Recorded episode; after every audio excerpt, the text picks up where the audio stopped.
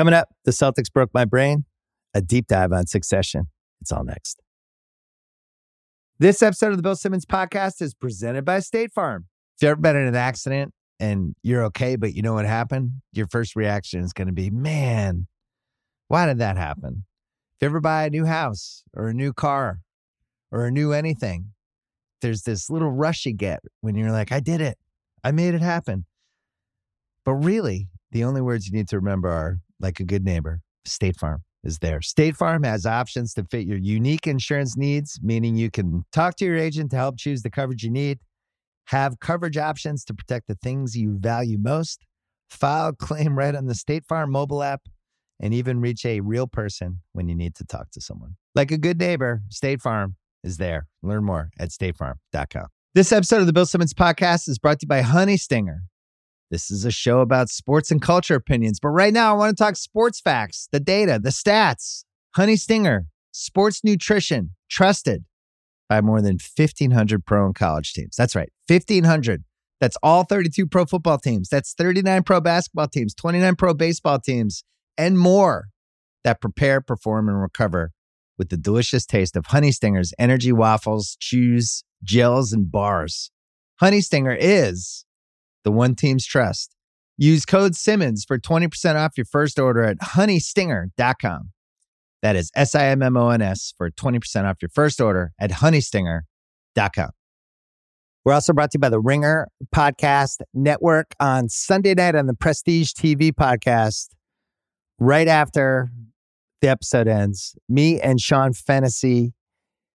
Sadly, I don't think we're going to have Joanna Robinson because she's away but it's going to be at least me and Sean. We're going to be breaking down the final episode. We're going to tape it as fast as we can after that airs on HBO and get it up on the Prestige TV podcast as soon as we possibly can. And who knows, Joanna might even join us. She's on vacation, but you can't count her out. So stay tuned for that. I'm going to have a new podcast here on Sunday as well, probably putting that up a little earlier in the uh, afternoon. So stay tuned for that please check out theringer.com. If you like the show Succession, which we're about to talk about, uh, we did a lot of great Succession content this week on theringer.com, including um, the best Succession episodes of all time. Um, a bunch of stuff about sticking the landing and series finales. And uh, cousin Greg features. Like, if you like Succession, go check out theringer.com. Coming up on this podcast, Rob Mahoney and I talk about game five, Celtics Heat, which um, was a shockingly tense 13 point win where the Celtics were up 20 most of the time. Can the Celtics do this? Can they actually come back from 3 0? We're going to talk about that. We're going to talk a little Jokic Murray as well, because uh, we didn't talk about Jamal Murray enough in the last podcast. And then Van Lathan and Charles Holmes join us from the Ringerverse podcast. Van's been on this podcast many times and we're going to do a succession character draft. We are going to do a draft, snake fashion, of the best succession characters. And it got heated. We yelled at each other. We got to make fun of Van because he had a classic Detroit picking a running back with the 12th pick mistake early. Um, but it was really fun. And we got to talk about the show and where we think it's going to go and where we think it's going to going to end on Sunday night. So there you go. That's the podcast first. Our friends from Pearl Jam.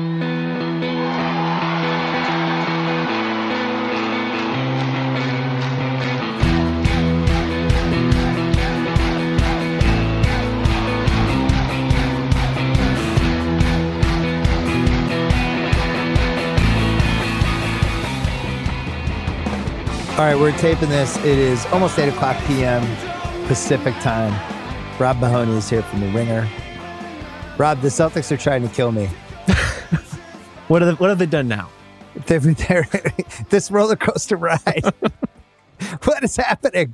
They have played 18 playoff games. Uh, this is probably the most optimistic I've felt since game two of the Atlanta series and I know I should feel optimistic, and I don't deep down feel optimistic, but that yeah. was a second good game in a row. Uh, Andrew Callahan, who is a Patriots beat reporter for the uh, Boston Herald, tweeted, "The Celtics have been turning in their homework at the last minute all playoffs and hit their procrastinating peak right before the finals. I've never identified with a team more in my life." Is that just sum it up there? It's incredibly relatable. I mean, genuinely, especially for a team that we know empirically can be amazing defensively. It's just wild that it takes them this long in some of these games and some of these series to really start turning it up. And guess what? When the Celtics play defense, it turn, turns out they're actually pretty good. Right. And when they hit 40% of their threes and they pressure defenders, that helps. And they chase the ball. It also, let's be fair, really helps that Miami is banged up and did not yes. have Gabe Vincent for this game. And Kyle Lowry, who I'm sure will look great in game six, looked like he was 55 years old tonight and oh. couldn't do anything. And the Celtics, I'd been waiting for them to do this. And they they start doing it last game and then this game. They were pressuring ball handlers, trying to make it hard for Miami to get in their offense. Butler had another like eh game, but it felt like in the second half they were in that mode of we might have to save you for Saturday night. Be be patient. But for the most part, it was the Celtics defense and the threes. And I want to talk about Tatum a little bit, but just fundamentally, when you watch this, it just seems like the Celtics have more talent. Being down 3 2 in this series, yes. when you just look at the talent disparity, Robin, it's it's still not great, but at least they're alive.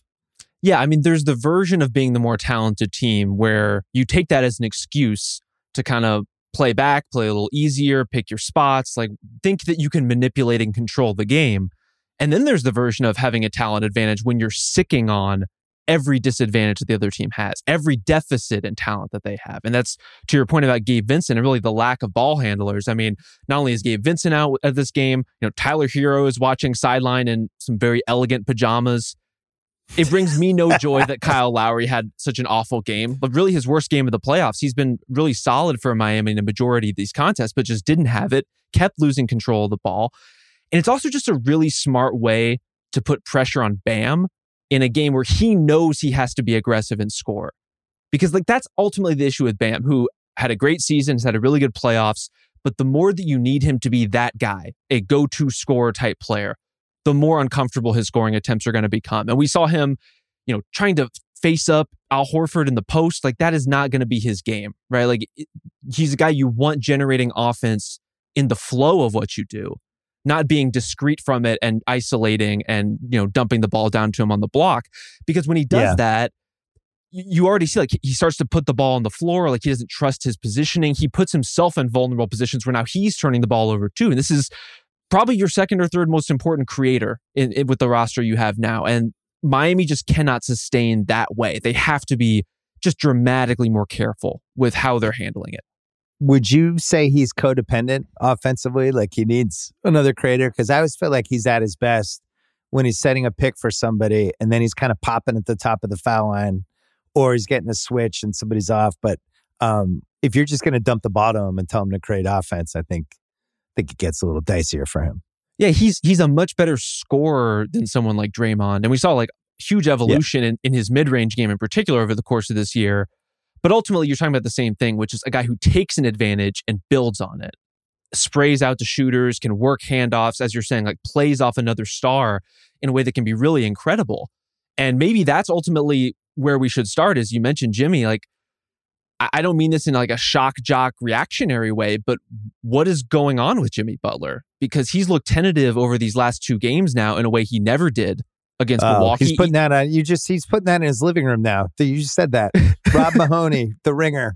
That's it. It's going on a whiteboard. You just did it. You angered Jimmy Butler. That's all I'm looking to do in these playoffs. Look, everyone is mad about something. I want to be on somebody's shit list, on somebody's bulletin board. Maybe Jimmy will be the guy who gets us there.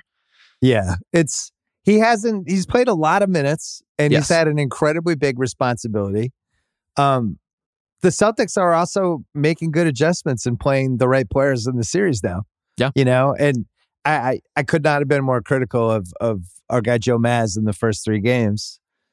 I think he did a pretty good job in game four. He I thought he did a really good job this game. You know, the Brogdon Brogdon has a tendon injury. I think they finally might have cut bait with that one because he you could tell he was shooting it. It almost looked like a Michael yeah. Kidd Gilchrist type of three. Um, I, I'm one, one of the things I'm wondering is I'm not sure they can play Pritchard in Miami because Butler's going to hunt him unless Butler's not on the court. So do they go Sam Hauser? Do they just cut the rotation and just play seven guys? That's it, and have either Smart or White out there at all times. Um, what's the move going to be? Because you know, I wasn't surprised by it. And I, the East Coast bias guys were asking me, what do I think was going to happen? And I was like, I think we win by 15, or I could also see us losing by three. And I think those are the two outcomes. Um, and if that game got close near the end, you could see it. Boston starts walking it up, crowd gets quiet.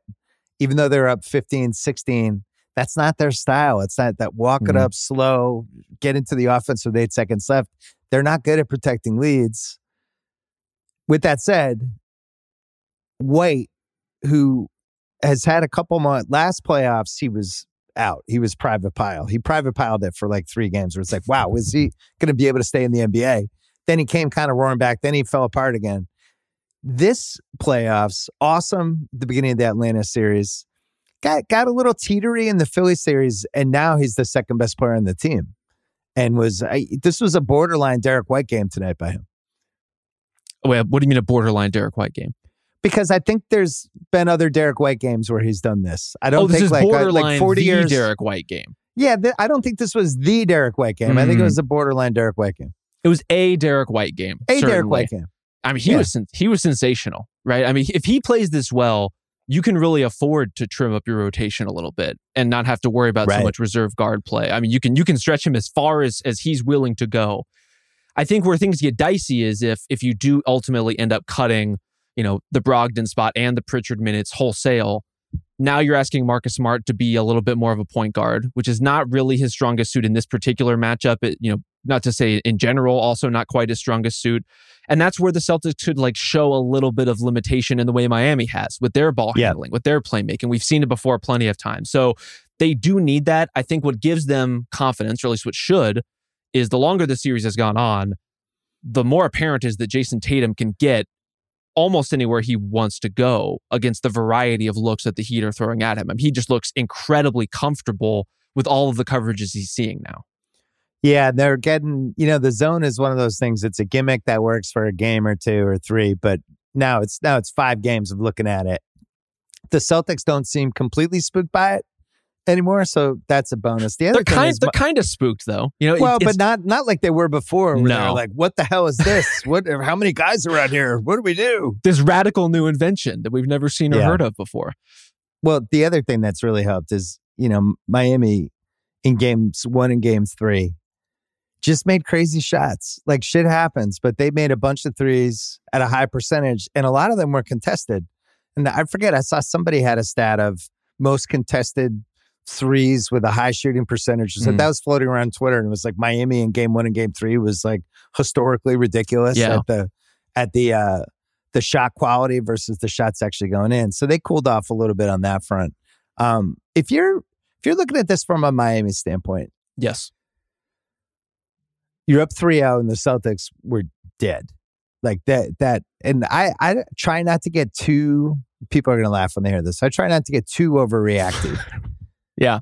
with my teams. I try to be at least somewhat rational. The Celtics were dead after game 3. They it looked like they quit. It looked like they rolled over. It looked like um they had broken for the season. And if you had told me what was more likely in game 4, which I, a bunch of people asked me, I, I would have said 80% they roll over, 20% maybe they hit some threes and find something and who the hell knows. Um, now they're alive. And now I think they understand Tatum is the best player in this series other than Jimmy. And we can debate 1A, 1B with those two guys. Defensively, better. Um, more options, more size.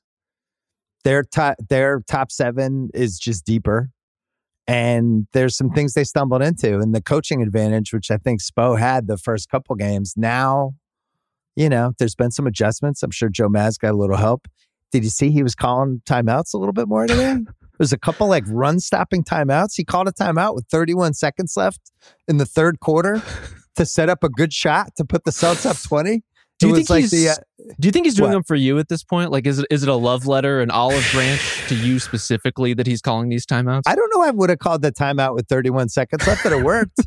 but it reminded me of the Seinfeld when Costanza can't see, but then he can spot a dime on the floor, and, and Seinfeld's like, "You're you're you're eating onions. You're spotting dimes. I don't know what to think anymore." And Joe Maz went from not calling any timeouts to now like using these key timeouts right at the end of the third quarter.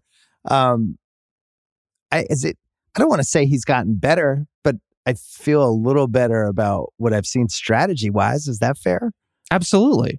Okay. And I, look, ultimately, the reason why we dwell on that story is because, to your point about the advantages the Celtics have, the options that they have ahead of them, more so by far than what Miami has to work with. That's why we dwell on coaching, right? If you have Yeah. all the answers, you're expected to not be down 0-3 in a series like this. And a lot of that responsibility is on the players too. A lot of it, you know, we can talk about Jayson Tatum in the same capacity, a guy who can do a little bit of everything, who can navigate the floor in so many ways.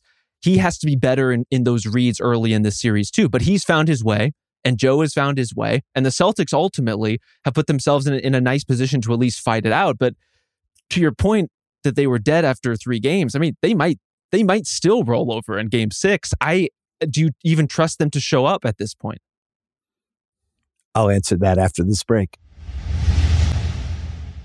Make a fast break to FanDuel during the NBA playoffs. Right now, new customers get a no sweat first bet up to $1,000. I repeat, $1,000 back in bonus bets if your first bet doesn't win. I mean, look, Celtics, I think, are plus 110 to win the series on FanDuel right now. I would just bet the Celtics to win the series if you're going to bet the Celtics in game six. If you don't think the Celtics can win game six, bet Miami to win game six.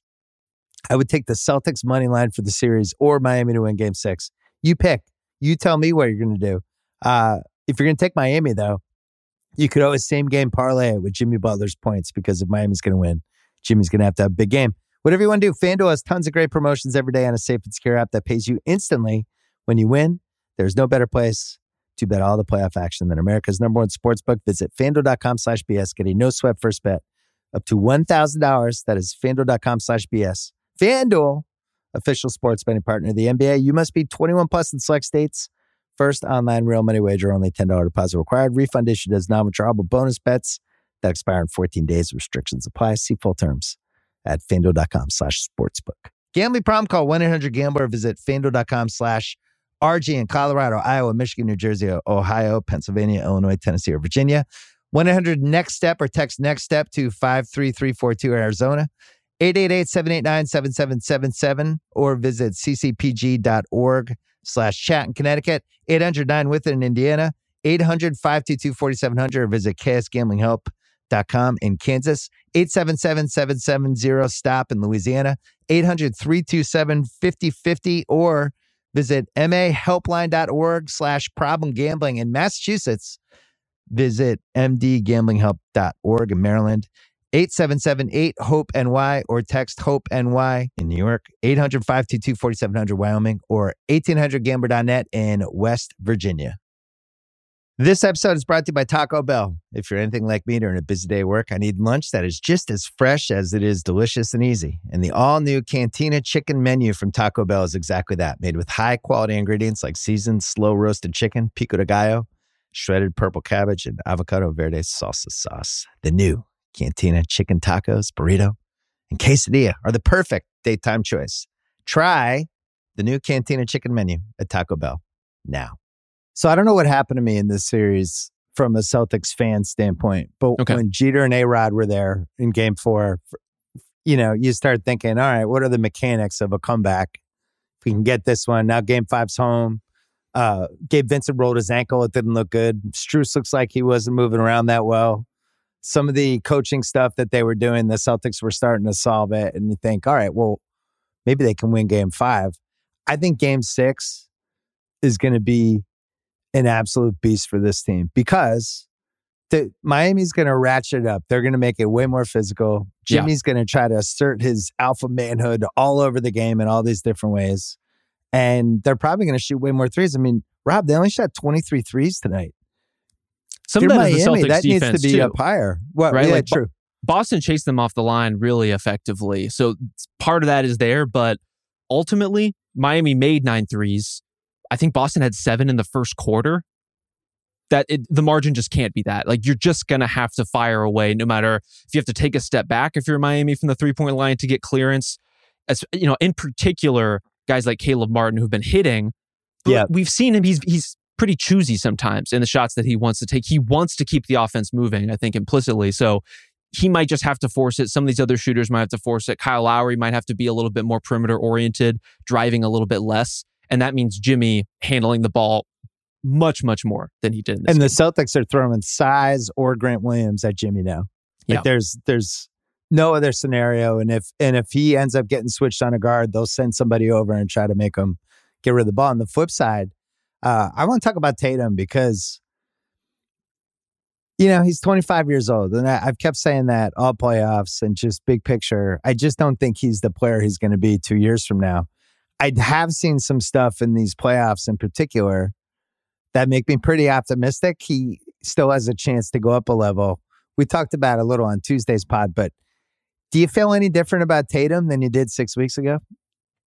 I mean, we've learned a lot, right? Even just from things like Game Seven in Philly, things like his some of his early struggles in this series. You know, it wasn't awful, but just had some some spots of turnovers, even at certain times, some spaces defensively where he didn't seem to be making an impact on the game. Honestly, like when Yeah. he was off the ball, was just kind of there, was kind of floating around, and that was a dramatic difference team wide. Was the Celtics were finding a way to crowd passing lanes, to crowd driving lanes, to get a hand, to get a bump, to do all the things you would need to knock Miami off balance. I think Tatum was part of that as much as anybody.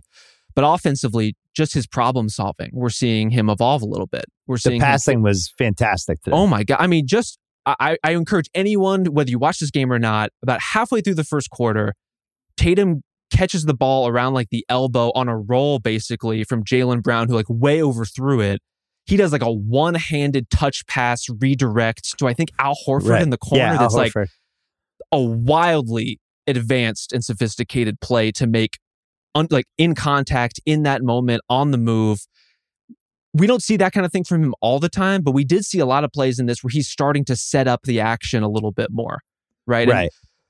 I mean i, I do I, I think it's right to be frustrated with the celtics in all the ways we've described like if they are going to be the procrastinators who are turning in their homework at the last minute like they have they have every answer jayson tatum has every tool man zone whatever the heat are running they should be able to break this stuff down. And, and I thought Tatum did a really spectacular job of just parsing what was in front of him in a way that sometimes the Heat make really difficult. Like they will put doubt into your head as to like, what is this coverage?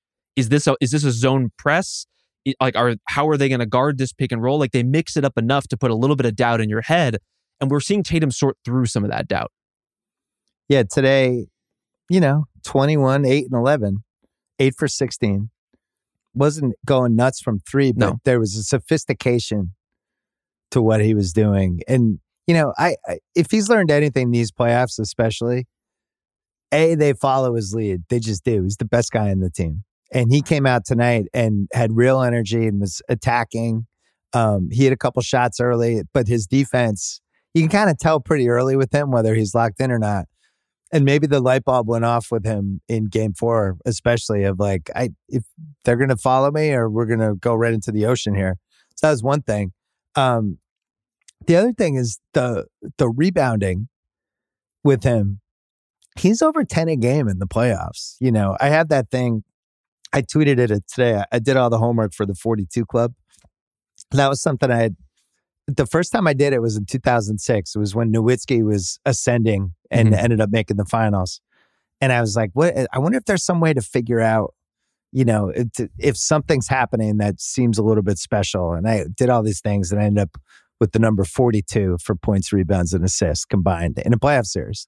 And the reason I ended up at 42 is it was the best cutoff for Karl Malone because I was trying to figure out how can I have a list. So I was I was doing the classic statistical thing where it's like I kind of want to get to the result that I want, but I also want to come up with something cool. Sure. And it was like he had a bunch of 41s, and I was like, what if it's 42? And then the list with 42 got really good, and it was just the elite of the elite.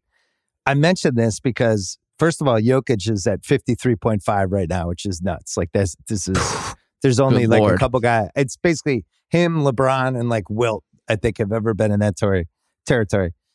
But Tatum's in there. Uh, he's he was 43.6 heading in this game. He's still over 43, but this is you're talking all the best players in the history of the league. There's no, no, literally no uh, gimmies in the 42 club. The the shakiest guy out of the guys who haven't made the finals, who played at least 13 games, was Blake Griffin in 2015. Just from a historical standpoint, Yeah. Blake Griffin was fucking awesome in Yeah, 2015. MVP candidate in 2015. Yeah, he was one of the best five players in the league. So I'm okay with that. If you go to guys who've made the finals, it's everybody, even the guys who only did it once. Rick Barry, John Havlicek, Dave Cowens, Magic, Charles Barkley, Kobe, Iverson, Duncan, Kawhi, Giannis, Jokic. Now, the stats are a little different now because because of the pace and things like that. Yeah. But the point is, like, I do think he's that talented. Like, it's not crazy for him to be on lists like that. And I don't think he's the guy who he's supposed to be. The reason I bring this up, the best chance, if you're getting excited about the Celtics coming back from 3 0 and the Celtics having a chance in the next round, it's like that Tatum went up another level. And I, we've at least seen it for the first two games, right? Or for the first two wins. Yeah, definitely so. I mean, I, I don't want to gloss over just the incredible numerology display you just went through, though. Are you are you you. walking around seeing fours and twos everywhere now? Are they just like popping off of walls into your life? It's a You're great gonna, one. you're gonna come on the next pod with 42 scrawled all over your face. I can't wait. But no, ta- like Tatum, Tatum has evolved. Brown has settled into. I thought this was this might have been his best game of the series, just in terms of like how calm Jaylen Brown played. You know, like was absorbing contact, was attacking inside, knocked down a couple shots, which obviously doesn't hurt given where he's been throughout some of this series. But Tatum is the big reason. You know, when when he is playing this comfortably, and I think for you know you you read off his stat line, and it's not going to pop in the way that his Game Seven stat line popped. But he didn't press. He played 41 minutes. I don't think he pressed a single time other than one just very uh, poorly advised behind the back full court pass he attempted, Yeah. uh, like attempted toward the end of this game. Short of that, was in full control against a, a really good opponent, against an opponent that has had his number in some of these games and made it really difficult for his offense in some of these games. There's a lot of sophistication to that kind of approach in ways that benefits, you know, it's going to come down to on some level guys like Marcus Smart and Derrick White and all these supporting players hitting their open threes and they hit all those shots. But Tatum is a lot of the reason they have those open shots. And I think he he's getting them even better looks now than the Celtics were generating at the start of the series. Yeah, even going back to last year, I think there's he's gone up a level from that standpoint. It's just the intensity piece. Mm. Well, let me ask you because you're an innocent bystander here. Do you think he has the talent to be the best player in the league? Yes. Not that I'm not saying right now. I'm Yeah. just saying like in the next four years. Do you think the talent is there? I think he has the talent for it. Well, I mean, even when you consider where he is right now, I think, you know, we go through this exercise all the time for the rankings for the ringer. Like where where does Jayson Tatum Yeah. fall among these other elite players? Most pessimistically, I, you would say eight, like Yeah. the eighth best player in the league currently. And at his age, to be already that good with his body type, knowing that he's only going to get strong, like physically stronger, he's only going to be able to attack even more in that way. You're already seeing in games like this when he wants to get downhill and has it in his head that that is how I'm going to attack this matchup coming out of the gate. He's getting all the way to the rim, finishing really strong. To have that and, you know, the mid-range potential, the floater potential, the three can be incredibly deadly some nights and but even when he doesn't make, he's still pretty good, pretty effective with Yeah. the long ball. A guy like that who's also a two-way player, that that can be the best player in the league. I, I don't think there's any doubt about that. But with him, he doesn't have that like one overwhelming quality that guys like Durant have, that guys like Giannis have, that guys have like LeBron have. So he has to be more tactical to get there. Like he has to absolutely master the mental game, the matchup game, understanding what he can create and when and how. And that's Yeah. ultimately going to be his key to getting that far. Yeah, there was one time today where they posted him up. the- I think it was in the third quarter.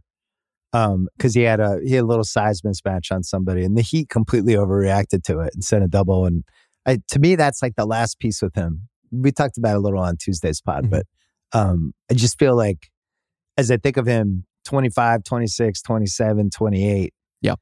And he starts adding stuff, right? And that's that's all the great guys add stuff every summer. That's going to be the piece when he's around the low block with some size, spinning both ways, shooting a little turnaround over people. Um, I think that'll be the next thing for him. It might be too early for him. And this is, you know, this is a team that could lose by 20 on Saturday night. I'm fully prepared for it, right? They could just suck some bad shots, throw, you know, they're one for 10 from three. Jaylen Brown's dribbling into three guys. All of a sudden they're down 10. Jimmy's pointing at people. Um, that's the thing with the Celtics season. I don't know what to trust. I don't know what to believe.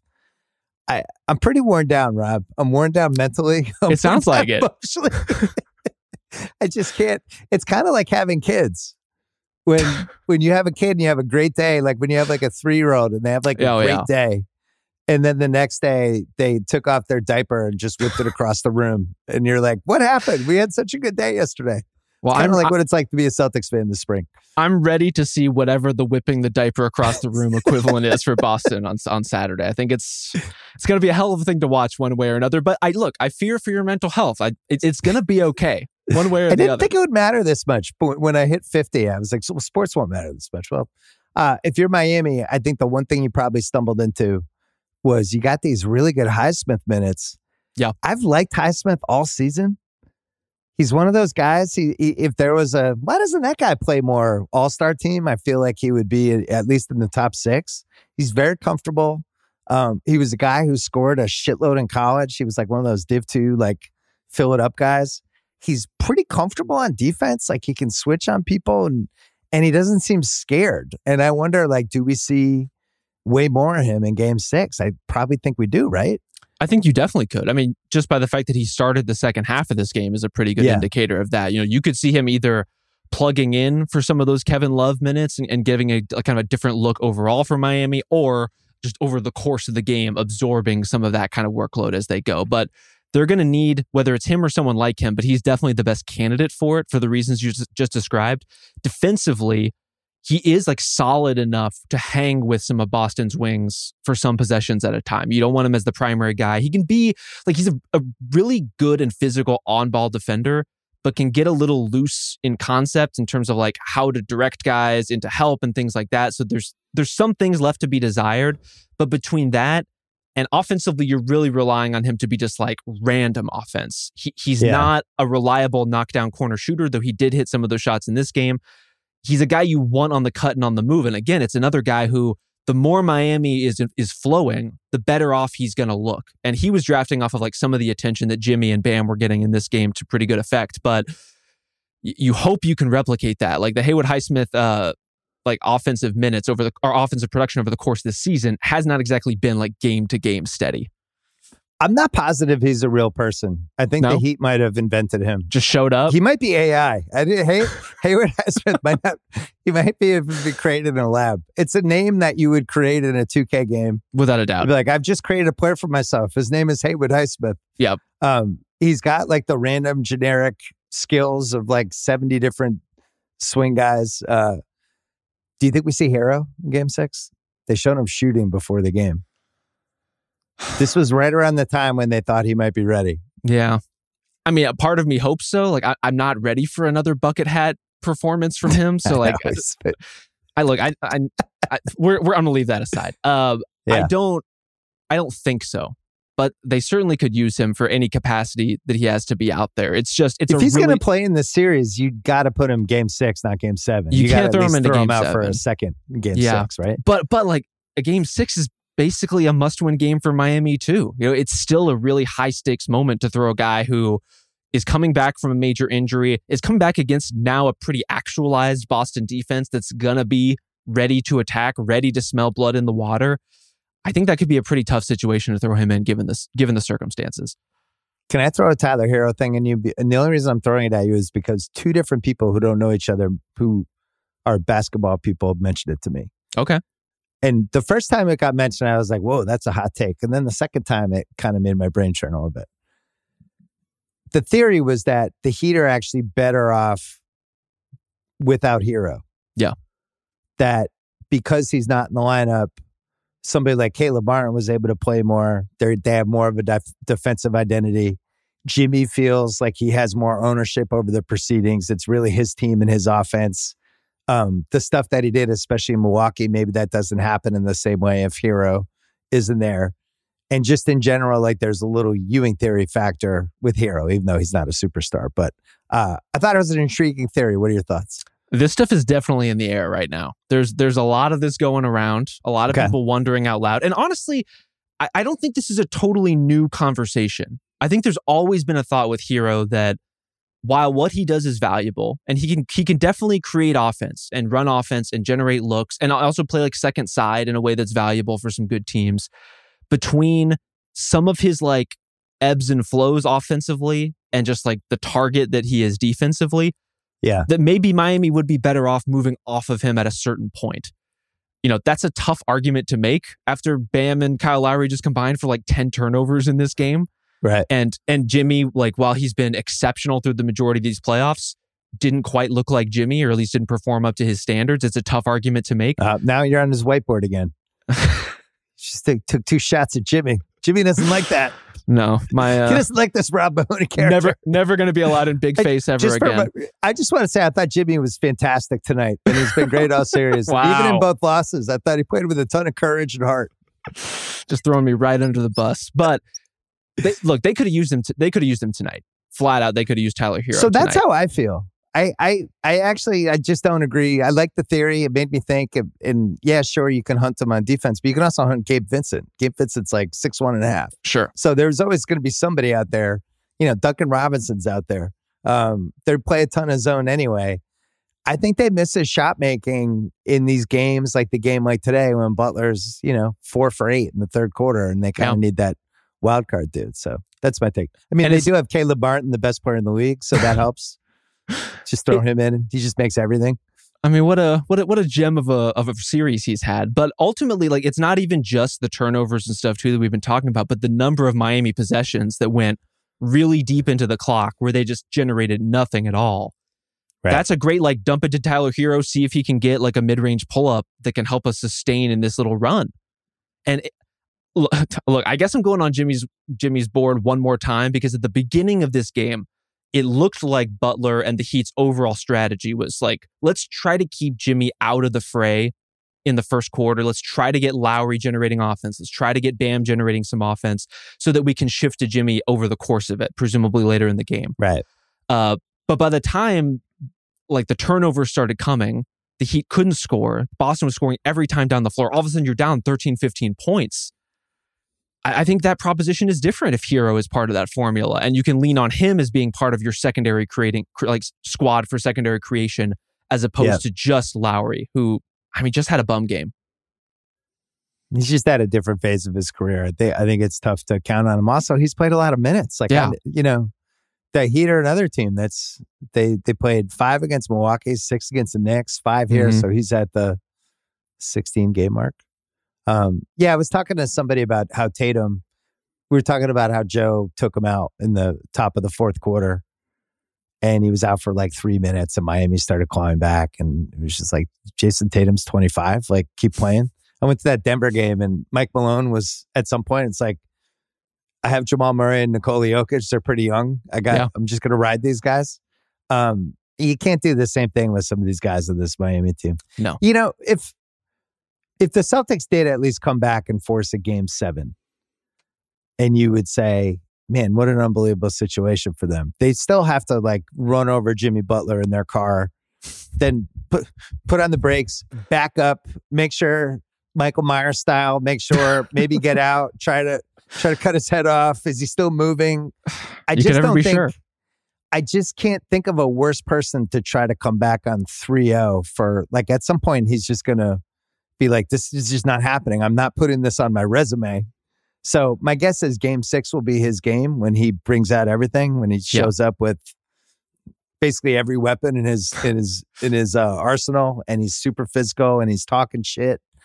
Um, but man, if if they did come back and they became the first NBA team ever to come back from 3-0 and win, what a bizarre turn for the Jimmy Butler story Absolutely. where we're doing six straight weeks of Jimmy Butler. Oh my God, playoff Jimmy. What this guy's a fucking legend. And then he blows a three nothing lead in the playoffs. That'd be unbelievable. Do you think he would get covered just from the fact that, as we've said, the Heat are undermanned? They He have would. injuries. Like I, I don't still, think he it's would, still on his. It would still be on his resume though. it would be on his resume. I, I and I don't think he should be blamed in that instance if it comes if that comes to pass, unless he just like absolutely implodes over the next two games, which no one would expect to happen. But I think that's what makes this kind of it, it- you know the Heat have a lot of a lot of cover. Like if they lose, they were supposed to lose, right? Like they this was not a series they were supposed to win to begin with, and so the fact Yeah. that they got up to the 3-0 lead gives them some room to operate here. I think the question is, how would you feel if the Celtics force Game Seven and lose? If that's where we end up, where where does that leave you? You mean th- the scenario that's been in my head this whole week? um, it would be the most Celticsy way for this whole thing to end. Yeah. You know, it's not like they have a they've been lights out at home. It's not like Jimmy and those No. guys would be afraid of playing on the road. I think the one thing that makes me feel okay just about everything is how hard how hard it was for Miami to get good shots tonight. Cuz I don't think Miami, I don't think they went into this game like, "Hey, we don't have Gabe Vincent. Let's just we'll we'll just kind of throw it around and see what happens." Like they were in it, they were trying to win, they were trying to get good shots. The Celtics threw a ton of length on Jimmy.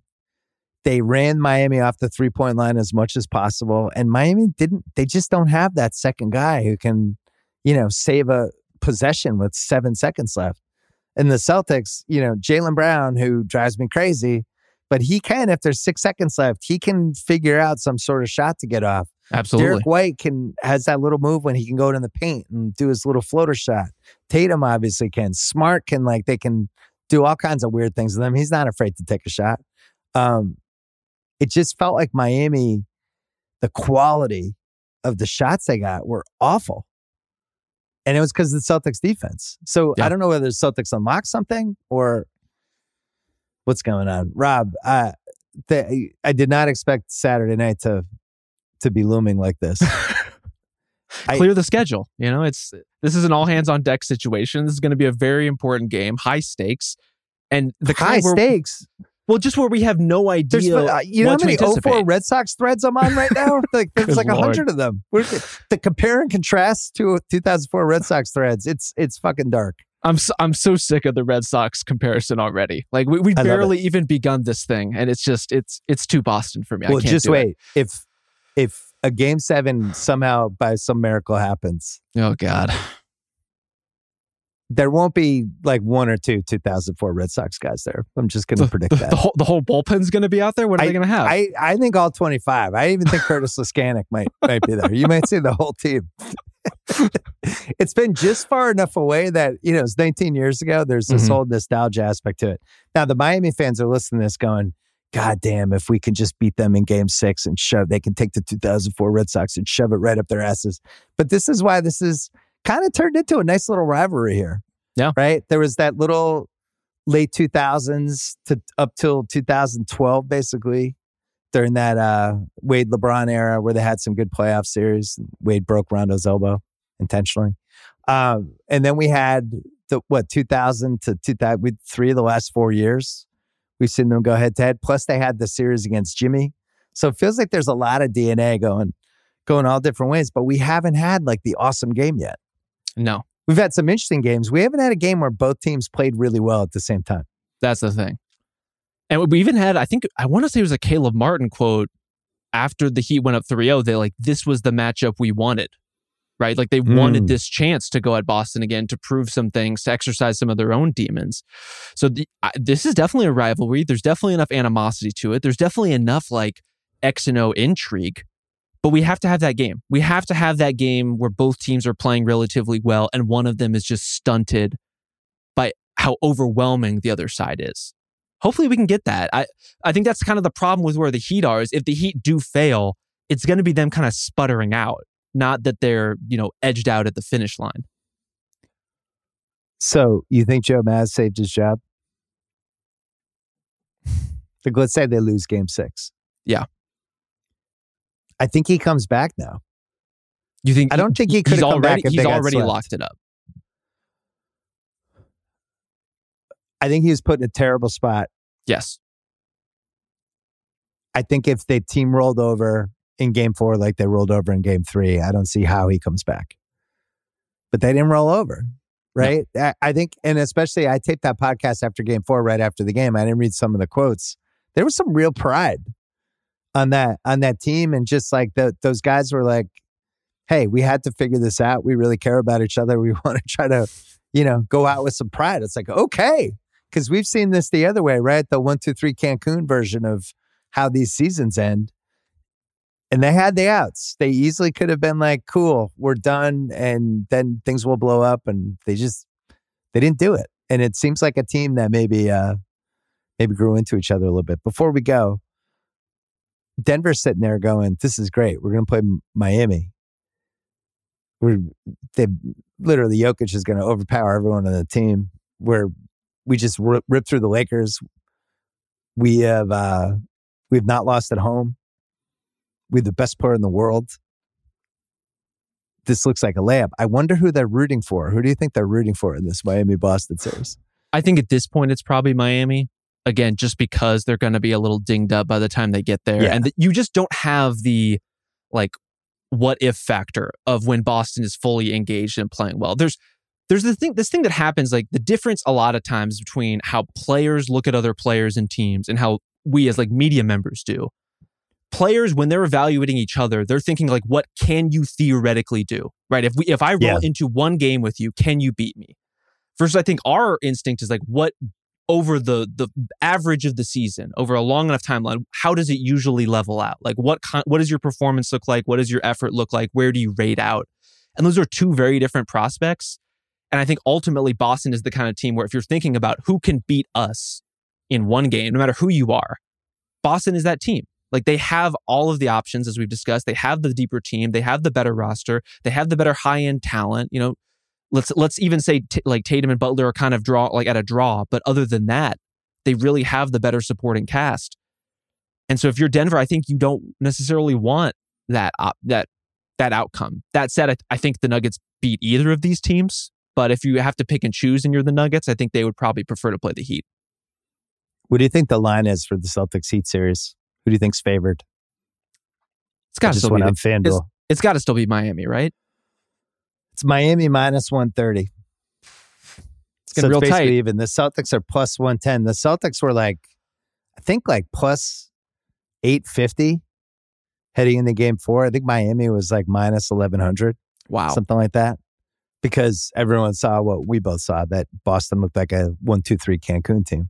Yep. No, that hasn't happened. Uh, last question is Is Jokic the undisputed best guy in the league for you? I think I think we're there. You know, we, we I think we, we, are there. We're there, right? Officially? Yeah, we we tried to litigate all that out after I think it was after Giannis got eliminated and the Bucks got eliminated. Right. eliminated. We did were a whole pod about that. about it. um, what Jokic has done has just been indisputable. You know, hi- hi- how systematically he's deconstructed these teams and these coverages, everything that he creates, the way he's held up defensively, but really just the fact that like, look, the Lakers were going to be the best defensive test that the Nuggets were probably going to see all playoffs. They rolled into that series as the best defensive team in the postseason. Let me tell you, they're not anymore. You know, they they stumble down the defensive leaderboard specifically because of all of the pressure he puts on you to be perfect all the time. And I think we're seeing exactly how that can manifest when he's willing to be a super aggressive scorer in some of these games, when he's playing huge minutes, basically as many minutes as, as are required in some of these matchups. It's hard to beat a player like that. I, I think anyone is going to be hard pressed to do it this year. that was one of my big reasons for picking them. I picked them before the season, but then before the finals too, because they had home court.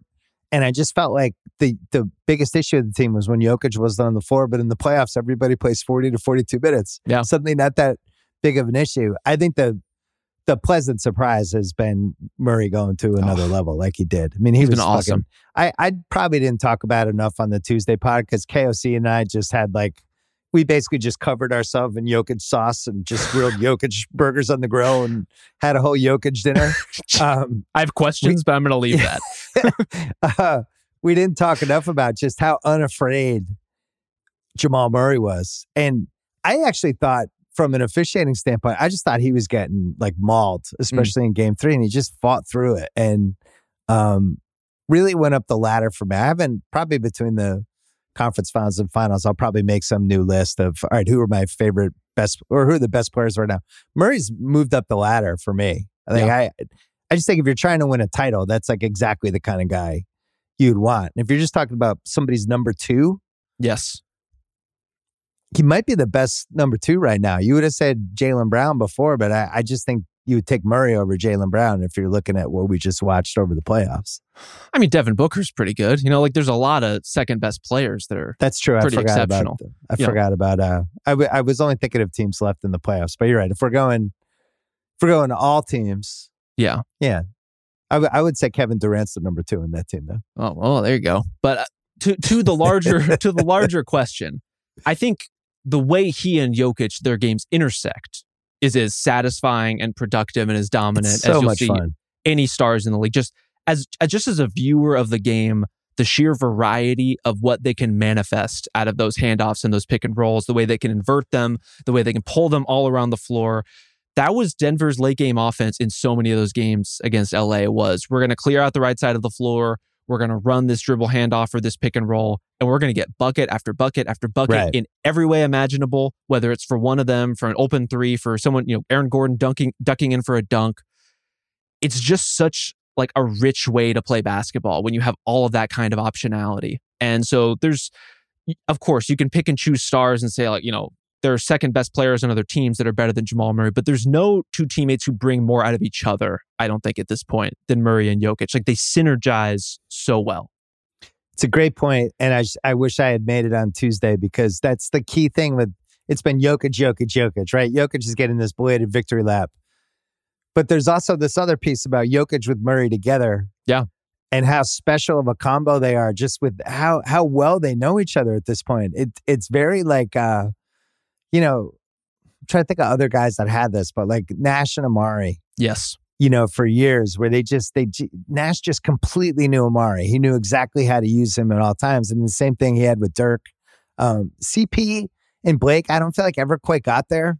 Yeah. Um, there was just like one little piece missing. That the Jokic and Murray are just attuned in a really really special way. I even think Kobe and Gasol, even though Kobe's not exact, you know, Kobe was always kind of a one man show, and the hmm you know, used his teammates when he needed them. But I always thought him and Gasol like really developed something in those two title teams, where they there was some sort of kind of synchronicity that they had that was really special. Um, you know when you see it. They definitely have it at a anybody right now. And next year it'll be Victor Wembanyama and Austin Reaves and the San Antonio Spurs. Wow. And San Antonio gives Austin Reaves ninety eight point seven million dollars to be Wemby's your sidekick. I, I Marcella and I were talking about on the phone this morning. I, I, I genuinely don't know how the Lakers are going to afford Reaves. Well, they have some protections with the Arenas rule, no? Yeah, but if somebody offers ninety eight point seven, they have to they can match it, which is great. But with these aprons and this stuff, Sure. the, these the way this new CBA is, it's really complicated now to just keep your guys. The Celtics are going to be in the same issue with Brown and Tatum together. I'm still like trying to figure out the aprons because I think They- teams are too. there's some stuff in there that it's like, whoa, this is actually really going to change basketball. Russell talked about on his podcast a little today. Um, I don't really know, like if if somebody just came at Reaves in a big way, I don't really know what the Lakers would do. They would have to match it, but then now it's Oof. now you have all these other problems. Like I don't think they can afford him and Rui together because Rui might be like a fifteen million dollar guy now. I mean, if you got to pick and choose, you You're pick Austin Reaves. Reaves. Absolutely. Yeah, Yeah. I well. No one is preparing that big an offer sheet for Austin Reaves, are they? Well, free agency, you take cap space, you take what you think a guy is worth in your head, and then you add 35% to that. So if you do you think Reaves is like a $14 million a year guy? God, yeah. I, I yeah, 13, I guess we, ha- 13, 14? we have to factor in the overpay. You're right. And So that's the- 20 now. one of the other things about the new CBA is, I, and we might have to fact check this to make sure that this is still the case, but I believe there was a provision in there basically not making it as beneficial for teams that are below the salary floor to stay below the salary floor. Right. So there's more incentive to, even if you're bad, to just like spend the money you have up closer to the cap. So there's more reason for a team like San Antonio or whoever it is that's kind of like, oh, we're still going to be a lesser team next season. But Austin Reaves is a young guy who could be interesting to our to our future. Like maybe we do just roll the dice and take a pass at him and see what happens. Load this thing up with as many like punitive provisions as we can possibly put in, you know, front load, back load, whatever you need to do to make it uncomfortable for the Lakers and see what happens. well, LeBron might retire too. Do you believe that story? That's certainly a possibility that he has suggested could happen, I guess. Um, I, I'm more and more kind of grossed out by that as the days pass. Grossed out? Yeah. Yeah, a little grossed out. Why grossed you know out? what? You, you got swept, and Jokic was the best player in this series, and it just felt like uh, throwing something out there to get some attention versus just like saying, you know what, that Denver was great, they beat us, and Jokic is unbelievable. Like somehow LeBron became the center of attention after. I do not think he's going to retire. I think there's a zero percent chance. No, not going to happen. Like a zero percent chance. And you know, I talked about it with Jovan Buha on Tuesday. There was, you know, clearly a ploy and an intent to send some sort of message to the Lakers, but I don't know. Wait a day. Let let Jokic. I just like when when you get beaten, especially swept. Let the other team enjoy the sweep for two seconds before you start stealing the headlines. Did you see that clip of how ESPN covered the two minutes right after the Nuggets won? When no. they were just showing LeBron walking off the floor into the tunnel. It was basically like you saw no Nuggets celebrating. they were so sad to lose LeBron, and now everybody has to figure out how to talk about Denver. And meanwhile, we've all been talking about Denver on every podcast and Jokic and all this stuff. So at least Jokic is going to get the casual fan victory lap. Oh yeah, out of just, all this. Just let let me know when you want to moment to come on here and talk about like Jeff Green and Michael Porter Jr. as much as we talk about Rui Hachimura and Austin Reaves and you know oh the, the, LeBron supporting cast. I'm look, we're ready for it. You know, here at TheRinger.com, we are prepared. Well, my favorite is old man Jeff Green. I was talking about this with the guy I went to the game with on Monday. Um, it's like old man Jeff Green still holding it down. Uh, he was in the same draft as Kevin Durant. it's a sobering thought, who, you know. Who just had who just got traded for Mikal Bridges, Cam Johnson, four first rounders and a swap they're not the same age because Jeff Green was in college, I think, yeah. for two years longer, but still, same thing. They're in the well, same draft. Plus, he, he was Uncle Jeff even when he was a rookie. He just looks right. like an Uncle Jeff, you know? So, so now he's Grandpa Jeff. It's pretty funny. Uh, all right, Rob Mahoney, we can, when, when's the next podcast? We'll have one on Sunday coming, coming out of this, uh, out of this Saturday night game. Who, uh, who's going to win in succession? What does winning mean? Who's going to be running Waystar? Uh, I think Shiv is going to be running it. I don't think it's going to feel like winning. Who do you think was picked first in the succession character draft that's about to run after the break, after you leave, that me and Van and Charles Holmes did? Uh, Caroline. Okay, she, she did go higher on the draft than I expected. I got to tell you, uh, I'm, no, I'm, not entirely surprised by that. You would have loved my draft board. Van makes an unbelievable early pick that just the draft board, the draft nicks were killing him. Uh, anyway, Rob Mahoney, great to see you. Thanks, Bill. All right, taping this on a Wednesday. The Midnight Boys from the Ringerverse are here. Charles. Holmes. Van, Van Lathan.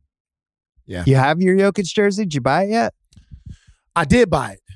I bought the Jokic jersey. By the way, I should say that um, me buying the Jokic jersey is not because I lost any bet. It's just a surrender and it's a surrender, and that's how you have it. I mean, look, I, I just told Tate, uh, I'm a hater, but I'm not a liar. dude's been phenomenal. So Van like, surrendering to the white man. I never thought I would see it. Well, I'm not. The thing is, Van Van's case was always do something, make the finals, and then Jokic said, "Cool, I'm going to now make the finals." And now Van's nah. Now you can basically no, no. say, "Now win the title," and that would be your next thing. No, he didn't. He didn't say. He didn't say I'm going to make the finals. He said I'm going to make the finals as a cross between Oscar Robertson, Larry Bird, and goddamn yeah. Shaq. He, did, he didn't just say. He didn't just say I'm going to make the finals. He said, "Watch me rip the heart out of your beloved Lakers." I just told Tate. I did something with Tate. Tate's great. Watch uh, through the ringer. I said it was like watching Rocky Four, just like watching Drago just fucking destroy Apollo Creed, and you're like, I don't know if there's anybody who could beat that guy. Mm. Big Eastern European wrecking machine, you know? I like that. Drago would be a good nickname for him. Well, we're not here to talk about Drago. Uh, you guys, because we, we're doing, we have the Prestige TV pod. We've been doing recaps. We've been doing precaps. We have the watch. You guys had just a slew of succession takes ready to go. Um, Hell yeah. Ready to be fired in the chamber we're going to do a best characters draft because the season finale is on Sunday. But before we do that, uh, let's let's talk about big picture this show in the hierarchy. Charles, where does this show rank for you? If it does what I think it's going to do in the series finale, this is officially my greatest TV show of all time. Like wow, I like I know I'm being like a take artist right now, but in my soul, I really, really feel it. And I know I know Van feels it as well. Like I didn't think it was possible because Living Plus, those those mid episodes this season, I was like, it's getting shaky. But the last two or so episodes, I'm like, man, we're about to have something special. So it's in. So how old are you exactly? I'm 30. Okay, so you were so Sopranos you had to catch up on as an adult. Yeah, but here's the thing. This is why I ding The Sopranos, even though I like it. Like, th- those are my countrymen. I grew up in Jersey. I grew up in a very Italian place, you know? Like, Sopranos was my life. So Yeah. It's like watching it is a little bit different. The thing that for me Succession had to be, it has to be Mad Men and it has to be The Wire. And right now, I'm like, The Wire is always going to be more to me. It's going to be the more important show. And Mad Men is like, has a special place in my heart as a writer. But man, Succession, this feeling, I don't know. It's amazing. Hmm. Van, we talked about you're a little closer to my age, but we I always had like my Mount Rushmore and Sopranos and The Wire. They just had to be on. Those were the two. Like we talk about like the prestige shows. And then those other two spots kind of depend on the person and what you like. And it, and now, now you're it's almost like ranking the basketball players when you get to like you you have to have Russell and you have to have LeBron and you have to have MJ. And then once you get to four, you you know, Kareem should be the choice, but some people will go little rogue at that point. I did not Mm-hmm. think we would have anybody else in that level. To me, if Succession nails the season finale, it has to be in the top three and the top four, especially Hell yeah. from well, we, one of the things we talk about on Prestige is just it's the best acted show I've ever seen. It has like So- if you're gonna ding the Sopranos on different things, one of the things you would ding them on is there are some actors that weren't great on that show. This show, everybody's great, and that's before we get all the other stuff. So, what it, where does it stand for you? Uh, yeah, it's it's way up there. If it sticks to landing, I'm not sure I, I've seen a better television show. I said that it's a subject of much, much, much conversation on Twitter. I think for me, when I look at these shows, Sopranos is the most entertaining show across the board that I've ever seen. It it's got it's very American sex, drugs, rock and roll uh, of a show. It's to make you laugh a little bit more. It's got murder. It's got the family dynamic. It checks all those boxes of just being entertained. Right. Sometimes the show is a laugh out loud funny. Sometimes it's poignant. Sometimes it's avant garde. It's just very entertaining in that way. Um, the The Wire is just a- an achievement of television and the intricacy of storytelling that is very difficult to even like articulate in a way. It's like what they were able to do, and people talk about how it's a novelization of American life. It's incredibly ambitious, and then they nailed it. This show, Well, we should mention you hosted a podcast that broke down every single episode of The Wire on The Ringer. every on the ringer, way down in the hole, me and Jemele Hill. Um, this show is just perfect. It's like it's a it's I, like uh if we're all sitting down and we're eating caviar or we're drinking wine and then there's some and you drink wine you go this wine is really good and then somebody else comes to you like a sommelier and then they say but let me tell you why this wine is really good. Let me tell you Mm. where this comes from how this is made like the craft that goes into it. Sometimes with things that are of that quality you can't see that craft and you have to be of a certain level of appreciation to be able to see it. With succession you don't if you actually give into the show the pacing of the show the acting of the show the scene between Shiv and Tom in this last episode, where the totality of their relationship has come down to one moment where there's this cutting vulnerability, and she's looking around almost for help because she doesn't know how to deal with him being a human being. And Yeah. he is just crumbling in front of her. She's crying because he feels bad. He's crying. He's breaking down because of the sheer weight of everything that's just really difficult to replicate. I watched it back like four or five times, and I can't really think of too many other places that do that without drifting into melodrama. So, I, at the level that it cooks at, I'm just not sure that any show has cooked at that level before. I'm just being for real. or whether it's going to happen again. Charles, what do you say that the biggest when I talk to people, like I'm asking if they watch a show, people that are smart, people that love TV. And the reason that I get back if they're not watching or if they stopped watching is I don't like those characters. I don't want to spend time with those characters. I just didn't like them. So, what's the response to that? Those people are weak. They don't have like the heart, you know? Sometimes, here's the thing sometimes everybody isn't really, to Van's point, sophisticated enough for caviar. No, but seriously, to your point, I think the thing that we have to be real about Succession is that I think that first season separated the men from the boys in terms of like, you really have to surrender yourself over to this show. Because that first episode you see Roman when he rips up the the check for the kid. That is a moment where I, have been talking to people. I think I was at a wedding. Like that's the moment where people like why am I watching this? Like right. I can't I can't root for any of these people but what I say to that is I'm like I think the public has been watching prestige TV wrong for decades at this point because I'm like, you're not supposed to root for Tony Soprano. You're not supposed to root for Walter White. We just end up doing it. And how many of these showrunners are always like, yeah, that was the big problem of the show. We're trying to create a show that's showing you how morally decayed a certain type of ar- archetype in the American consciousness is.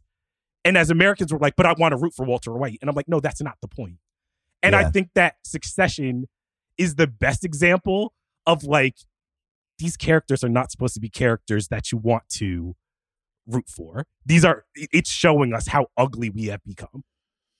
Well, you know what? But that's the great thing about the show is when Roman is such a scumbag this season, and yeah, when he breaks down the funeral, you feel bad for him. It's like, how does the show do that? You feel terrible. I was already out on Roman as a human being, but yet I I feel empathy for him.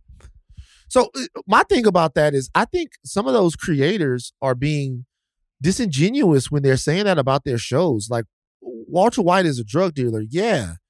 He's but you have to remember why he became that. Like all of these guys have motivations that are inherently relatable. Like Tony Soprano is a father. He doubles as an animal lover in the show at times. And then for as hard he, as he is on women, he essentially kills one of his capos because of or at least has a huge beef with him because of the way he treated a young girl and then an animal.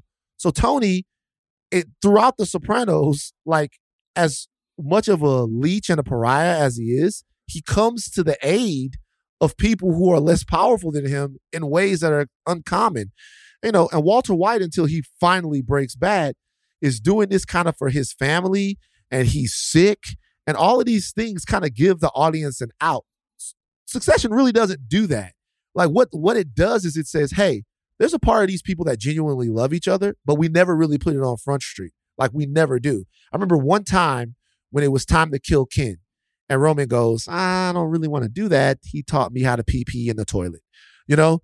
But other than that, they don't lean into the fact that these people are a family. It's kind of just a thing that's out there. Sure, they love their father, but you never really saw Logan like go to bat for them in the way that Tony did for AJ, who is like one of the worst characters in the history of television, but that I relate more to every single day. Or for Meadow, yeah, he's, he's or, always the big winner of the re-watches. Is the AJ? He he is. It's like, oh man, just, AJ was a good character. Yeah, he was. I relate more to every day. But in this show, it's kind of like there's an underpinning of family and connection with these people, but more than anything, they just human beings that are products of their situation. And that's how we are to me more than anyone. Like if you sat down with the guy, hey, you might like him, but if you watch him on TV, you're like, fuck this guy. So like I, I think the sh- the fact that the show doesn't bail you out and they're still able to make you drift in and out of human moments with them, because you're talking about Roman at the funeral. Remember when Roman broke and almost and, and like and went at Matson on the mountaintop? I yeah. related. It's like I like I related. I'm like, yeah, it's all about business, but fuck you, dude. Like I'm grieving. Right. Yeah. You know, we talked about this on the last Prestige pod we did, me and Sean and Joanna, about the the greatest shows take you so beyond the characters to where how did they end up this way? Seems to be a theme over and over again, right? And The Wire did that the best with season four. Right. They they literally went to the to the bare bones of this is how This is how this starts. Breaking Bad, same thing. You watch this guy just kind of unravel. Sopranos, they spent so much time with the backstory of how his family affected him that, you know, after a couple of seasons, like, I get it. I get why this guy's so fucked up. Yeah. And Succession, um, they not only do they do this great, but they still do it good. Like one of the weird things that happens in the four seasons is Ewan has a chance to shank his his brother, right? When they're doing the board vote.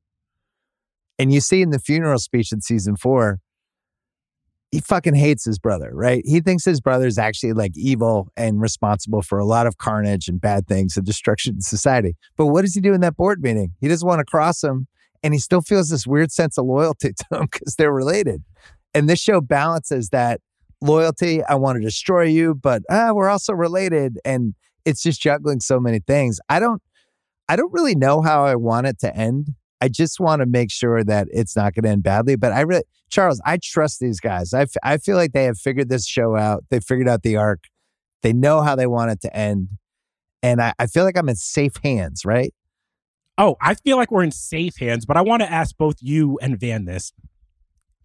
It feels as if the show this season as well has been reorienting us to be like, this has always been Kendall's show, where even last episode, I was like, all right, this is The Godfather. And it seems like we kind of all know where this is going. Yeah. I feel like I'm in safe hands, but would you guys feel that it's a letdown if it does end how it probably will with Kendall succeeding his father, finally getting everything he wanted, but he's like presiding over a kingdom that is burnt down. He's betrayed everyone. He's Godfather and a Godfather too. yeah. Would that He be he too, won, but what did he win? Would that be too expected? Would you be let down if there's not a big twist? I personally wouldn't be. Yeah, I don't know. They they they have spent a lot of time rebuilding the Kendall arc, and at the same time, he does have a pretty bad skeleton that we Yeah. haven't heard from really in really since the uh, second to last episode or the last episode of last season when he tells Shiv and Roman, "Hey, FYI, I killed a waiter. this is one of the reasons Yeah. I'm fucked up. This guy died." So a lot enough people know that that I wonder how clean this is going to be for Ken. And just FYI to the people listening, none of us have seen screeners. We have no idea what's going to happen. By the way, that episode is the Pine Barrens episode of Succession to me. You know how like we we the Russian, so we just I mean we're never gonna talk about that again. You know what I mean? It- it- you know what I mean? I, mean, I know. Yeah. was- you know what I mean? It's, it's like we're, we're never. That's just that happened, and so Ken, it's never. That's not gonna be a part of any of the. That's not gonna come back to where someone goes, "Oh, it's in this file," and Logan was keeping a kill list on all. You know, you know what I mean? Or like whatever is going. But I'll, I'll say something about what you said earlier about the brother. Uh, Ewan, I, I thought that scene, the funeral scene in uh, you know Logan's funeral, was one of the most relatable scenes in all of Succession, maybe the most relatable, because like that is something that I've seen before. The funeral where somebody gets up and they go, "Let me tell you really about this motherfucker in this box right here. Let me tell you who this person really was," and then somebody else goes, "Yeah, all of that's true." But remember this? Remember when we did this? Remember when we did that? And blah, blah, blah. And I think the interesting thing about listening to him is it perfectly encapsulates what the show is about because I think he did love Logan.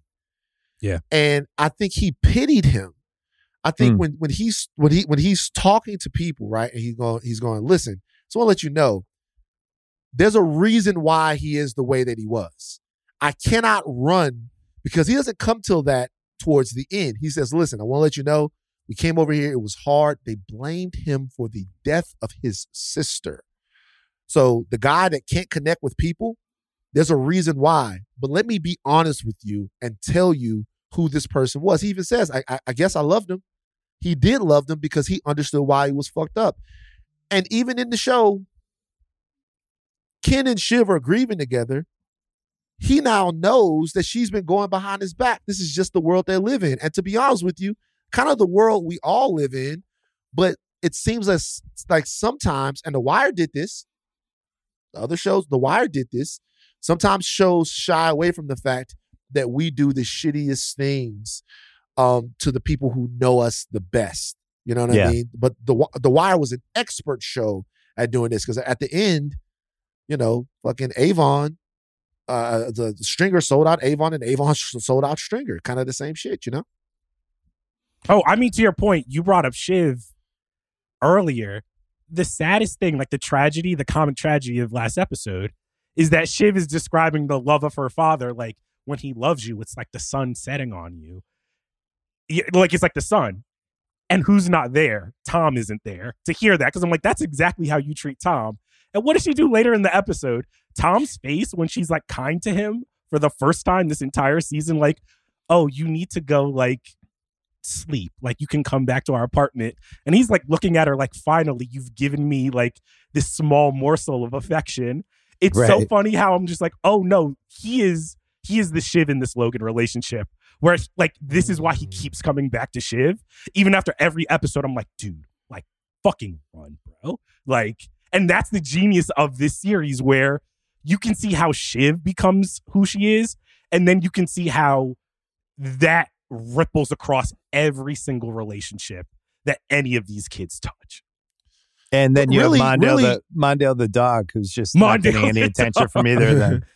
R- uh, really, and I know we got to get to the draft, but I think the most interesting thing about the Roy kids, and you know, obviously Con is on the outside of that. Con is who I would be. That's who I would be, bro. Con's the real like winner Con- this season. I don't Like, care what like anybody Con, says. Con would be like Con got He almost took young, Kentucky. yeah, he almost took Kentucky, man. Con, Con, so who I would be. close. But when you look at the Roy kids, it's like Logan split them into three. Hmm. None of them is a whole person. Hmm. They're all shards of who Logan was.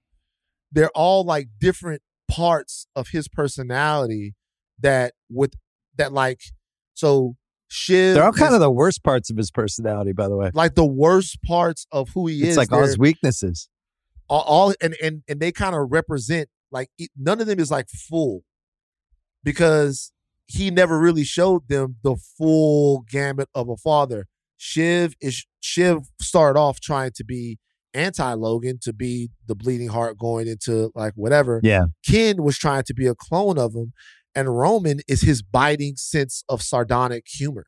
You know what I mean? So it's like it's it's it's all different, and and I think the winner to me will of the children will be someone who gets some wholeness at the end of it, and I don't know that any of them will.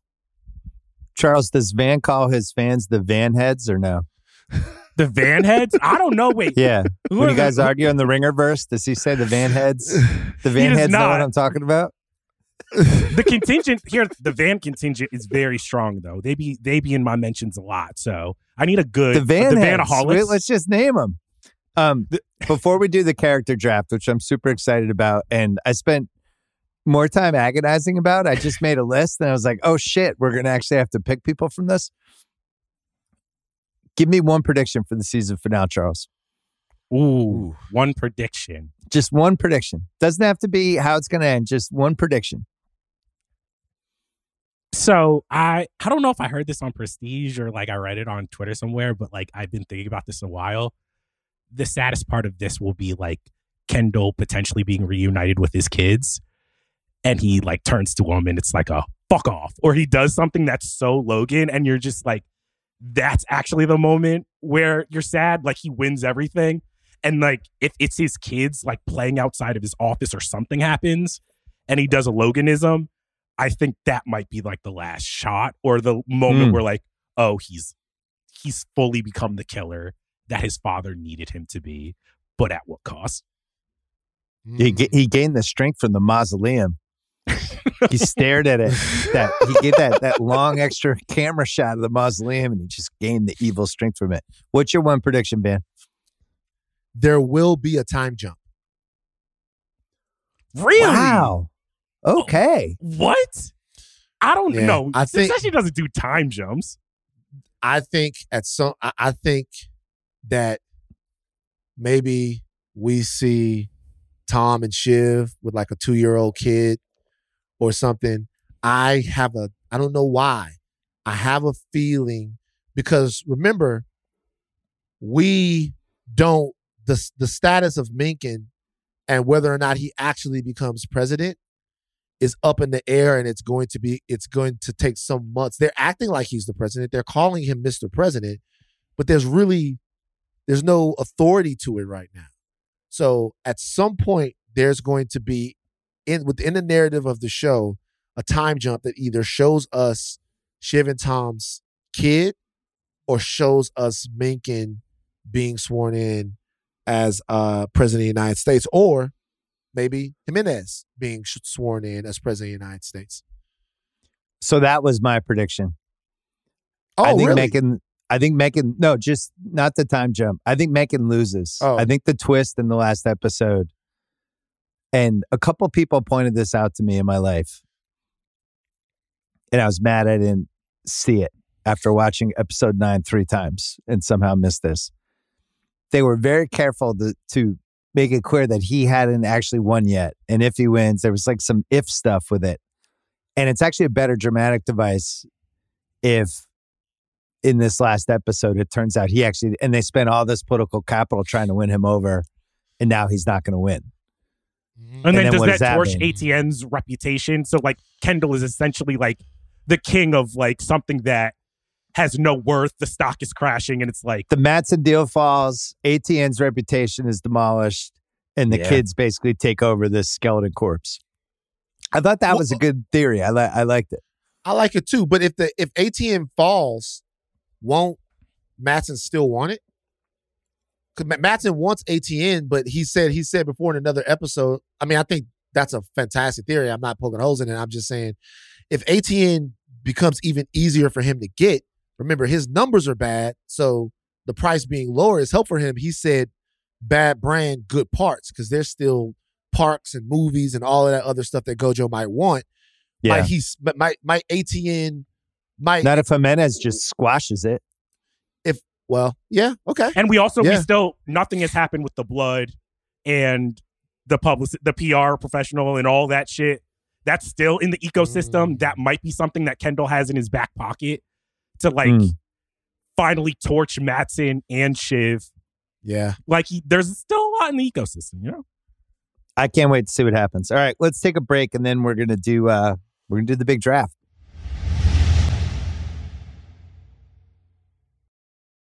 do we give charles the first pick since yeah since Van, you've been on this podcast more than he has, I think we should. Charles, we're gonna give you the first pick. I'll give Van. I'll give you the choice, Van. You could be second, or you could be the third pick, which means then you're you're batting fourth too, because we'll go snake fashion. I All right, so you're gonna go third. So we have two in a row. Woo! Mhm. All right, so we are drafting best character, right? So let's let's talk about what this means. Are we saying it's best character? Are we saying favorite character? Are we saying combination of both? Are we saying these are the characters that will be the indelible for the rest of my life? I will think this was the best character on the show, and then then it drops in severity after. Like, let's say if we did this for The Wire, who would have been the first pick?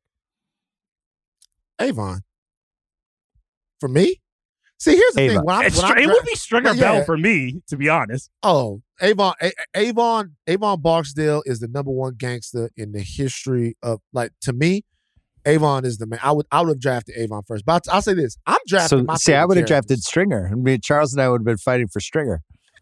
Interesting. I would- I would have drafted Avon first. Oh, it's it's funny that nobody would have drafted any of the BPD first, but uh, I would have drafted Avon first. But I'm drafting my fa- I'm drafting my favorite. Your favorite. character. All right. So what? So I'm we'll not do, trying to win the draft. Yeah. We're we're doing favorite characters, and then we'll see who has what team at the end. All right, Charles, All right, favorite you go characters. first. You're the first pick. All right, so this is, yeah, I gotta just do it. I think that this actor has the chance to be the greatest actor of this generation. Hmm. I think this character is the most accurate and probably important character in terms of like a reflection of what America is in 2023. I have to take Kendall. Like, I have to just, mm. Yeah, he's the man. you know, it's what Jeremy Strong has done through the course of these seasons is something where I don't know if you guys agree. I don't think Jeremy Strong had the chops in that first season to really be a leading man. Like It took him. It took him half the season. I feel like to get. We talked about this on Prestige. It, it you when you do the rewatch, he doesn't really settle in. I don't really feel like any of them really do until like midway through that season. But that makes sense, right? They're learning these Yeah. characters. But to I'm see where to watch those first couple episodes and compare them to like where Kendall is now. Uh, I was watching This Is Not for Tears and just seeing just the jump that he has made as a performer. I think Kendall is one of my favorite TV characters just of all time. Uh, I have to go Kendall first. Van, would you where would you put that in greatest HBO acting performances? If Gandolfini's one, Gandolfini's I don't think he's supplanting one- Gandolfini. Gandolfini's And I don't think he's supplanting Adebisi. I think Adebisi's probably Adeb- two. Oh, woo. even Adebisi having the hat stay on his head for the whole time of Oz itself deserved three Em- Emmys. I don't understand how the little hat stayed on his head the whole time. Uh, so Gandolfini's way up there. Edie Falco's way up there. I mean, to to to be honest with you, Edie Falco is way up there. Um, He's on whatever Uh, the HBO short list is. I think Kendall. whatever the I think HBO Jeremy short list it. is up there. Uh, Peter Dinklage, all of those people up there in those situations. Bill, did you watch Thrones? You watched Thrones. I love Thrones. I I'm less Yeah. upset about the last season than other people because now people are like, no, oh, fuck wow. Thrones. The finale sucked. I'm like Thrones. I enjoyed it the whole time. I'm sorry that Yeah. it didn't win the title in its last season. Then it just made the second round. I'm sorry it was the KD Booker Suns. right. Still a good show. But I feel the same way. to- Wire season five, I've gotten in arguments about.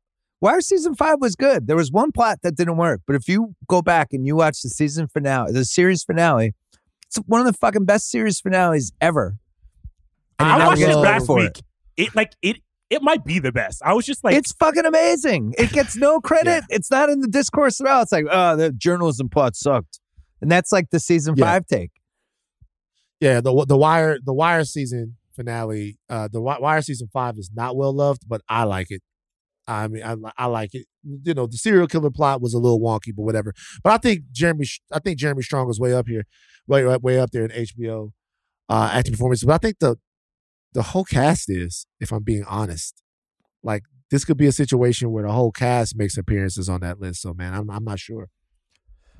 All right, I'm I'm up second. This is really hard. There's some good people left on my board. I'm going to go with Roman, and I'm going to explain why. Damn. Roman. I think That if we- was definitely I was definitely choosing him. so. Second pick? If we did advanced metrics on this show, and who just got off the best lines, um, It's not I even would say. Roman has maybe fifty percent of the best lines in the show. So we'll start there. Second, he took this character. It was like, oh, it's the spoiled rich brat. He's going to be the the Macaulay Culkin brother. I see who this guy is. And then by near as as the first season's starting to hum, especially when we get to the Prague episode, and Roman just goes to another level. It's like, oh, we're doing this. Then the Jerry stuff. It's like, oh my God, we're we're moving now. And then we get to season three, and he's starting to get a little footing more. And it's like, this guy might have a chance. Jerry's helping him. He's empathetic with Kendall. Maybe he'll be the better brother. And then season four, what a roller coaster ride where every time it feels like he has it in his grasp. He's just he's too impulsive. He's gonna fuck it up. I thought some of the acting that Kieran Culkin did, especially this season, um, is as good as anything that's been on the show and on HBO. And the funeral scene um, specifically, but I, I think that character is incredible. So I'm I'm happy to have him on my team. Welcome aboard, Roman. I can't I believe was you gonna- have somebody gonna- so toxic. He is a cancer to any team. It's a, I listen, it's a TV draft show. Roman. It's a I was gonna draft him. I was gonna draft Roman, and if not just for of all the times that I've laughed, the scene. I, I, I'm sorry, y'all. Y'all can't tell me anything. I- I was Kalika thought I was losing it. The scene where he sends the dick pic to Logan, and he it makes co- the that- face. that is funny as fucking shit, dog. That is the, that is the when he comes back, brother. That is the funniest fucking shit, dog. Like I was, I'm like he's sitting out, he's like Roman, Are you some kind of sicko? he does like the spit, the freeze frame take. He the stuff he does physically with his body in some of these scenes. Um, because I don't know how big he is. I don't think he's maybe taller than five six, five seven. But nah, he do all these different things with his shoulders. Yeah. Um. All right, Roman second. Yeah. Van, you got two. What are you doing? I gotta go with Logan. So I was gonna go with Roman, uh, but I gotta go to Lo- with, with Logan. Uh, a, a a guy of my age has seen a lot. Um, uh, from uh Cox and and and I saw him. He played Hannibal Lecter in Manhunter. Uh, he was in Rushmore. He's been around. And you've seen him Yeah. a lot. You always knew that he was a Great like stage uh, actor. great stage actor. You always knew he was a badass, but the whole show, the ethos of the show, the the driving force of the show, the the world that we're in is sort of created by Roman Roy's it's not Roman Roy's, by uh, Logan Roy's personality. In much of the same way, remember we were on the rewatchables, I talked about how the MCU, the world itself is is uh Tony Stark's portrayal, is is Robert Downey Jr.'s portrayal as Tony Stark, like that character. That's kind of the same thing with this world in in succession. It's all Logan. Everything is dripping with Logan. They're either running from Logan or running towards him. So I I definitely think that he, he would be somebody. I mean, you have to pick him. He's left on the board. You got to pick him, right? You got to pick him. He's the guy you got. From Force of Nature TV characters, it's him and Soprano. Yeah. I'm trying to think, Yeah. is there anybody else on that level? So Not I mean, really. Oh, we- I want to ask this though with Logan. I know like everybody has been saying, all the critics, you know, have been saying this show could go on forever. Is that true without Logan now? Because like after like Logan has left this series, I'm like, no, this is actually the perfect place to end it. I don't know if you could have done another season without that gravitational pull. hmm. It would have been tough because you end up like a lot of great TV shows over the years where they just hung on that extra year and it was just such a bad idea. I to me, it's like the the what's sitting there is the movie where you get through this and maybe five years from now you make it just an incredible movie with a lot of these same pieces and we catch up with these people five years later. I I think it'd be too hard. I personally think it'd be too hard to do another season. What do you think, Ben? Um, yeah, I think the the episodes that we're getting now are are really good, but they're really good because Logan kind of the funeral did a good job of saying goodbye to him, but Logan kind of isn't dead until somebody takes his place. Yeah. And then the the question then will become, all right, is the person that takes his place, is there enough Loganiness to to move on? And I'm not sure that there is. I think that's a fair point that Charles is making. One of the reasons this draft is so much fun is like two of our top three picks were just horrible, horrible human beings, Roman and Yeah. Logan. But they're incredible TV characters, right? And that's the whole point of this is how can you write a character? How can how can you find the right actor who could just capture every single piece of it and make you feel empathy for them, even though they're bad people? Um, I Right. can't wait to see who you take for. I I know who I'm rooting for you not to take with the fourth pick. Van, who do you got? So here's the deal. I know who I should take. It's easy, I don't think it's easy. but I'm not. But I'm not going to take that person. The person that I'm going to take is a 2018 starter on Team Alt White Girl. I know what he's doing. I'm taking Shiv Roy. No, No. no, Hey. We're talking about bruh. Okay, Charles, Charles, am I allowed to be myself? Okay, I'll no, I'll be somebody else for Charles. I'll be someone else.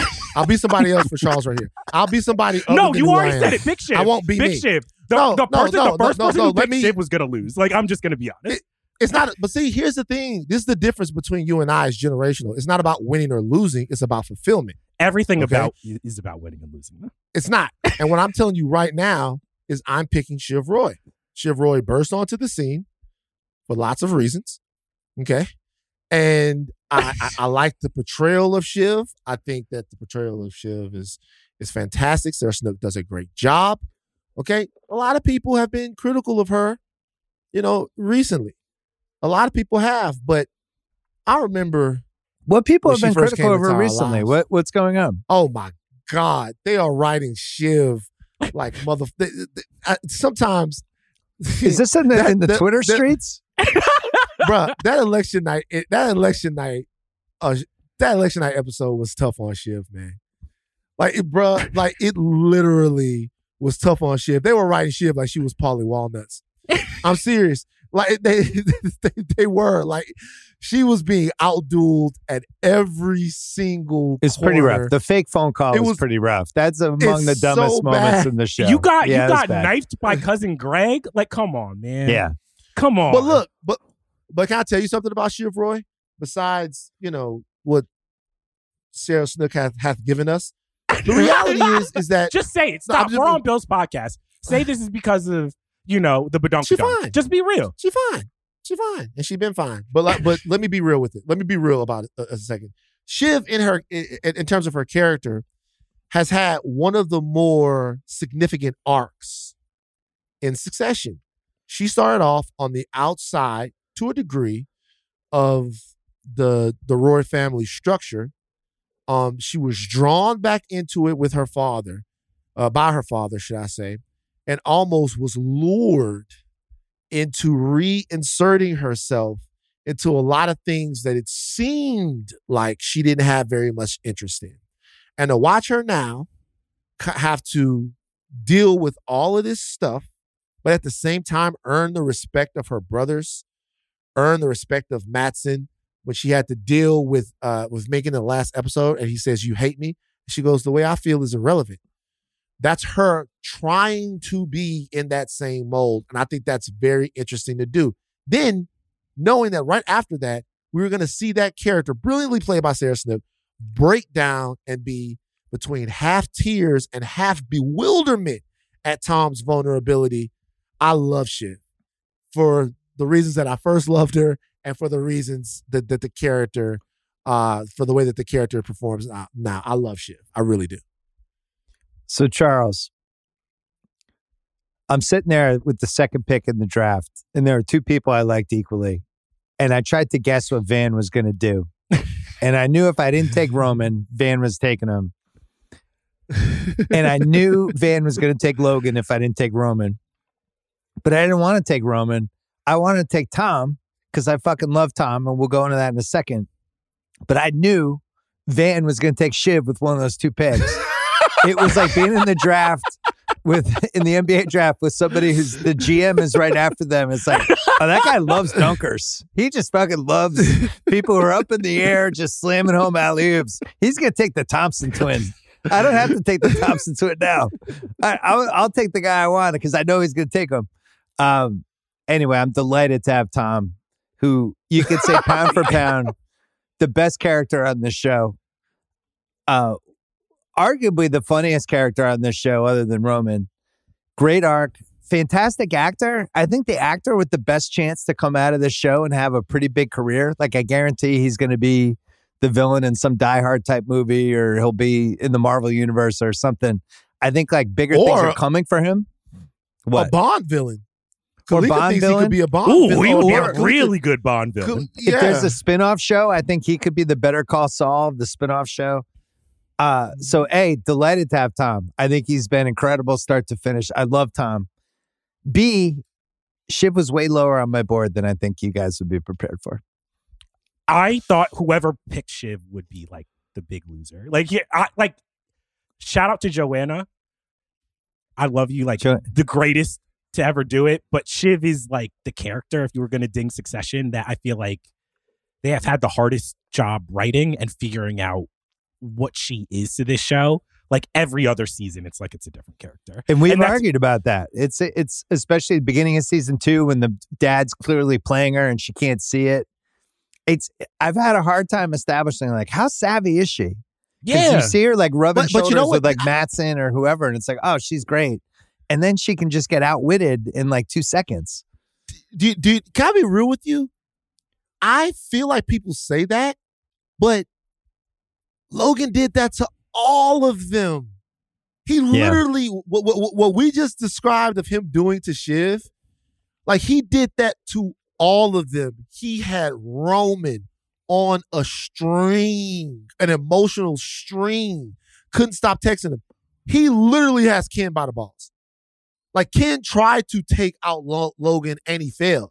So a lot of people, I think that that criticism of Shiv, I think she's maybe written to make people wonder if they're being unfair to her because that criticism of Shiv, Logan did that to everybody. Every uh, every one of his kids, he lobotomized them. Con too, he destroyed Con's whole life. Con has the best life, but in terms of in terms of what the way we view it as a Roy life, Con isn't even like capable of having ambition beyond things that are kind of nonsensical. So I feel like that's a little unfair when they say that about her. You don't think so? No, because I just think Shiv at the beginning of season one, obviously is the moral center, but she's not a complete idiot. Like she's just not. And the show has like wavered on how smart and capable she is. Couldn't agree the- more. To the point where I'm just like, even the one like womp womp I had about last week's episode, which I thought was nearly perfect, is I'm like, is is Shiv really like someone we think can kneecap Kendall at this point? Like to me, it's like that's like food for Kendall. Like Yeah. the, the show has done anything. It's shown us, even though Kendall has failed, he is the killer. Like at the end, when he's like goes to the press conference and Logan is looking at his son knifing him in the back on live TV, we see that smirk. To this point, he is the only kid, in my estimation, who has been able to do that. And as much as Shiv acts like, no, I have it in me, I have it in me, I'm like, not really, Shiv. Like, not, I don't know. It, it's the fact By that the you let Bill get Tom is like, you fucked up Yeah. the whole process, man. I let Man. Bill. I let Bill. They just got Tom. fired I- by by the Houston Texans owner, Well, for- the Phoenix first, Suns first owner, all, whoever. once again, w- w- once again, y'all have to remember, I'm con in this. So I don't care what you guys say. Like you guys, you guys are all in the rat race. I'm in New Mexico with the Craigslist girl. So like I'm not I'm not tripping on whatever happens. I get one percent in Kentucky. I'm really popular in Alaska. I'm not I'm not I don't want to be a part of the rat race. You know By the saying? way, I have Uh, I have a couple people in my life who think Sarah Snook's a little overrated as an actress that I've gotten in arguments with. They said she only has like She four moves. fucking God damn! dynamite. All right, we're They not gonna said go she only that had low. like Well, four hold on, moves. She I- had. they I were don't like agree with that at they all. can't started imita- They started imitating her, and I was like, "Oh shit, that's actually hitting close to No home." way. They did the No stuttering way. thing. I- now- they did the eye bulge thing, and I, and they were like, "If she was a center, she'd have a jump hook and a drop step, and that's it." And I was like, "No, No, she'd have a well. Hold it on, really hold hurt on, my hold on, wait. feelings." This is really She'd have a jump. She she'd have a jump step and, uh, uh, uh, and a jump hook and a drop step that never fucking misses. Okay. I also think she's got a goes in. 15 footer. Like I, I don't know. I, I, I, just think I she's got a argued it. 15 footer. Yeah. Uh, you know, I, I you know, I, I I really think I don't think there are any acting weak links in the entire show. That's how I feel. I really don't think. I so. mean, if I'm if this is gonna be my hottest take of like the whole thing, if I'm saying we are, if I'm gonna be real, I think if there's one actor that we are like being a little hyperbolic about, come on, like Kieran this season, like he's cooking. Don't get me wrong, oh but people are acting like Kieran is like clearly like number one. I'm are like, you nah. fucking nuts? no, Kendall's Are you? f- Kendall's the best. I, Kendall's the I best don't actor. like the Bruh, mount, I don't bruh. like the mountain scene as much as everybody else does. Like that would not be on my Emmy reel. Oh, if I'm I, boy. uh, Oh, hey, boy. Hey, I- I'm not about to turn this into Midnight Boys. I'm really not about to do that. I'm not about to turn this into Midnight Boys, but this is all time Coke level shit what? we're Wait, talking about. I Right didn't say it's Like, bad. th- I'm just saying like he you're just, bruh. he's you're- not- he's you're not- zagging. You're zagging for the sake of a I'm not zagging. There- I there's did not. I way. did not like the mountain scene the minute I saw it. I'm just like, wow. this is like, Wow. you know, Logan's not here Whoa. anymore. I'm submitting. Like, this is my chance at the Emmys type shit. Where I'm like, this Yeah. is nuts. I I feel like so De. I feel like De Niro at the end of Cape Fear when like half his face is burned off. that take was so hot, I lost I lost like my hair. well, you have two picks. You got to worry about your next two picks. Oh, I already know where I'm Yeah. going because you got six and seven. What do you got? You have a little bit too mo- mom- too much momentum going with Tom. So the first I have I'm Tom and Roman right now. I feel fantastic. So I'm going for the real white woman MVP of Succession. The person that my uh, girlfriend gets very mad because every single time she graces the screen, I'm like, she's so beautiful. I think that this is like every single time she's on screen is just electric. I have to go with Jerry. Like Jerry is Interesting. just She was next on my board. like I wait. Van is acting like Jerry isn't the shit. Like what do you, what do you have against Jerry? I fucking love Jerry. And Jerry's, Jerry's not great. even in the pilot, by the way. She Yeah. didn't show up till episode two, and and she they kind of sneak her in, and then all of a sudden she becomes essential. And I I feel like in a lot of ways she's almost the moral compass of the show. You don't agree, Van? I feel like Jerry is like the Marcus Smart of the show. Is that good or bad? You know, It- what- How dare this? you, it's Van? It's kind of like is is both right. It's like it's like people that love Marcus Smart love him. He's the entire team. I wouldn't trade Marcus Smart for Dennis Johnson, Kevin McHale, and a Yeah. future Bill Russell. And Pete, and for other people, it's like he takes charges. He's straight. I like him. You know, I like you, you know what I mean. But I feel like Jerry is kind of like is is that there's a whole Jerry hive, and because there's such a strong Jerry hive, we can sometimes overvalue Jerry. Jerry is cool, but what has really Jerry done to deserve? All right, first of I all, mean, Jerry got- and Roman got- Jerry and Roman are responsible for probably five out of the top ten funniest moments in this entire But that's series. Roman. But to me, that's Roman making that happen. No, that's Jerry You know I mean? just as much. Like, no, no, no, no. You're not giving that all to Nah, Ro- That's. Jerry just as much. This is really Jerry's great. But Wait, can I go in that she Marcus Smart thing went. for a second? Because I really like where you went there. Glue guy, great, fills in, checks a lot of boxes, really good defender, can guard all ty- types of people. But if I look at the box score and he had like 19 shots, we probably didn't win. Right. And that's like Jerry's like, if she's involved, great. But I don't, I'm, I'm with Charles. I don't know if she could carry an episode, but I, I, I think, uh, I think great value here. I support Great the pick. pick He- the. I- Okay. She was next on my board. Who, who else do you have, Charles? Who's the next? one? So I have another pick, and it's just like I was not going to draft this person this high, but I feel like it's the type of person that if you get if either of you get him on the board, it's like there's going to be a contingent. So I have to go with the other half of the Disgusting Brothers. I think cousin Greg is quite possibly one of the funniest creations that humanity has ever seen. And the there's so much in that election episode that has been talked about, but what we have not talked about enough is the moment that cousin Greg sniffs out that Shiv just doesn't have it. He tells Kendall and he walks away, and you see his face. He was smile. He I. Yeah. smiles, I- yeah. cracked. I like it was the funniest thing I've ever Yeah. seen. It was just like, oh my gosh, like I do you guys it- agree with my theory? He might be the, he might be the winner in the end. Like when we say we have a U.S. CEO, it actually could be of Greg. I'm so Oh, worried about. are this, you? Are, though. wait, wait, wait. Hold on, Bill. Are you saying that some people think that Greg might win? I hadn't heard that. From So- anyone. a lot of people are saying this. If you go back and you- everybody's fucking saying that. No, if you go back and you watch the pilot, Yeah. if you go back and you watch the pilot, it's really about Kendall and Greg and Logan, but really Kendall, it's about Kendall trying to get Logan's seat, and it's about Greg kind of working his way into the family, and he's way more involved in the pilot than I think people remember.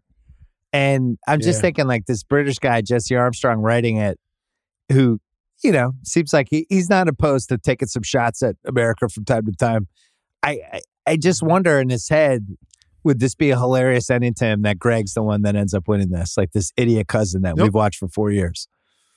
you know, it's funny. I don't want to give away everything I just I, I said when I was just with Tate, but Bill, I'm sure you haven't seen and will never see uh Guardians of the Galaxy three. But if you if you if you see Guardians of the Galaxy, Is that a 3, which is freeform movie? What is that? What channel is that on? okay. If you see Guardians of the Galaxy 3, very emotional, amazing film. It turns out that the story was Rocket's story the whole time. Mm. And there is something about Greg where Greg could actually be the Rocket Raccoon of succession. It could turn out that this is actually not about how all of these kids uh, supplant or replace or uh, or succeed their father. That it's really about how Logan's grand nephew actually becomes the head of a once great American company. And if that ends up being it, I mean, they're kind of telegraphing it's a pretty good a ending. now. Charles, it's That's a Survivor. It's fantastic like when ending. it's like when that person who doesn't win any Survivor challenges somehow is in the final three in Survivor and they win, and everybody else is bad. It's like, If you couldn't even couldn't even fucking swim. How do you? How did you win Survivor? Uh, If that cousin be Greg, becomes the the winner, I take back at all of the yeah, yeah, here's the reason why to me, like I've said this on Twitter, I don't think it can happen. Only two years have sur- like have elapsed inside the Succession universe. Like Greg was throwing up in a dog costume like a year and a half ago. For him to be Yeah. a glorified intern and then be the CEO within two years, I'm like, bro, like I can take a lot of shit, but they're literally looking at Shiv every single time. People are like, why can't Shiv be the CEO? It's like because she was a fucking bleeding heart liberal. What the fuck does she know about running Right. a company? If they do that with Greg, I'm like, all right, come on, come on, Bleeding like, heart liberal. what are we doing here? All right, Bob so Iger you run have a company. you took Greg and Jerry. Yeah, so I have So right Kendall, now the teams Jerry, and are- Greg. Charles has Kendall, Jerry, Greg. Van Oh. has Logan and Shiv. And I have Tom. And I have Roman. And now I have Connor Roy. Wow, Connor. Wow. I'm also- Motherfucker. I'm also one of the con Motherfucker. heads. I have the Wow, funniest Bill. funniest team out of the three of us. Excuse Bill. me. Bill, you know what you're doing in this entire draft, bro? You're fucking with me, bro. You're fucking with me. You could have picked You two. know- you chose the third you pick. You know damn well, bruh, that that was my wow, Bill. Okay. You, it should it should have been is. Connor before Shiv. This is your fault. This is. I'll your tell you one thing. One reason why I love Connor. The shows that I've loved over the years always feel like they have to shoehorn in more scenes and more PT and more shots for these supporting characters. Right? The usage rate will go up in certain in certain episodes or whatever. Like I used to love 90210. They would always try to shoehorn in Steve Sanders into plots and stuff. It's like he just put him over there. He's a dude with a blonde afro. Like he's just, he's comic relief. That's it. We don't need Steve Sanders plots. and Connor Roy, they figured it out. Like he'll he'll come in. He'll right. he'll have some episodes. He's in only three scenes, but every single moment he fucking kills, and he's super funny. And I've just really enjoyed my experience with Connor Roy. So that's my pick. Van, you have two. Okay, well, that was a shock to my system because I didn't think that anybody would pick Connor. I thought I, I thought Con would be there for me. Um, draft not going like I thought it would. Okay, so uh, so in this case, I have to pick Matson. Have to, Matson. have to. You know, try not to react with like i- i- surprise and disgust with every pick I make. It's just You know, you're it's- you're it- it- embarrassing the Midnight Boys with this. Matson. Oh, right, right now they're cutting to Van's war room, and people are just like tepidly applauding while like wondering if they're gonna have a job tomorrow. Matson would have been there, bro. so I'm I'm looking around at the at the rest of these characters, and I'm not sure left on the board who you guys really feel like There is was a better drop-off. Choose No, there's a drop off. We're in There's a drop-off, but now. Matson. Going to Matson right away is just a little. I no, I think Matson's a great character to choose here. You number one, I think Succession throughout the history of the show has been a show that hasn't really had an enemy. You know, a lot Yeah. of these other shows they rotate in enemies. There's a Gus Fring, uh, there's a cartel, there's uh, a Phil Leotardo, um, John Lithgow and, Dexter. Yeah, there's Nobody watched uh, Dexter? Fucking, I watched it. There's um, uh, uh, uh Marlo, Stanfield, whoever. Right? There's always a villain. and Succession never had that. Succession never needed that because really that was the space that Logan kind of filled in the show. He was Mm. equal parts villain, sort of protagonist, center of the world in a way. Logan's absence and his impending absence, you had to have Matson. and the character is perfectly played. Arrogant, genius. Uh, there's a Fucking weird. quality about him. Weird, yeah. He's like doesn't seem like a person. Seems like a all-consuming tech bro cultural entity. And the fact that he doesn't seem real is like such a biting uh criticism on the tech bros, the sort of tech giants as robber Yeah. barons in this new gilded age that we're in. I think he's a great character, so I'm picking Matson. And I, you know, I don't like it. I, really- I like it. yeah. What do you got So tell me, wh- tell tell me why Matson's a bad choice. I want, I don't want Ch- No, Charles, I like No, Matson's I a I like it choice. Matson as a character. I like I like him as a character. It's just like when we're looking back in 10 years, will he be a top 10 succession character? I don't know. Like, and I love what he's adding. Charles to the is final so in your head. Is this is You know? this what it's like to when you guys do every podcast together? Charles just gets in your head. is. You back off. Charles, everything I everything I say, like I come off like we're in the Midnight Boys. I could say, "Do you know who I think was a great American?" And then the the, every, the other three guys will go, "Hugh, who?" And I go, "Martin Luther King Jr." And Charles would be like, "Ah, he's kind of mid." Like, Are we sure? like, like, like, Charles would be like, "Ah, he's kind of mid." I don't really like. I listen. Look, I just watched the "I Have a Dream" speech. Come on, man. Is that the big deal that people are making? I'm like, um, okay. Now, I mean, after this, I gotta be honest with you guys. It's really tough. Let's go speed round. It's- go. Top of the speed, fourth round. Speed round. Mencken. I gotta take Mencken.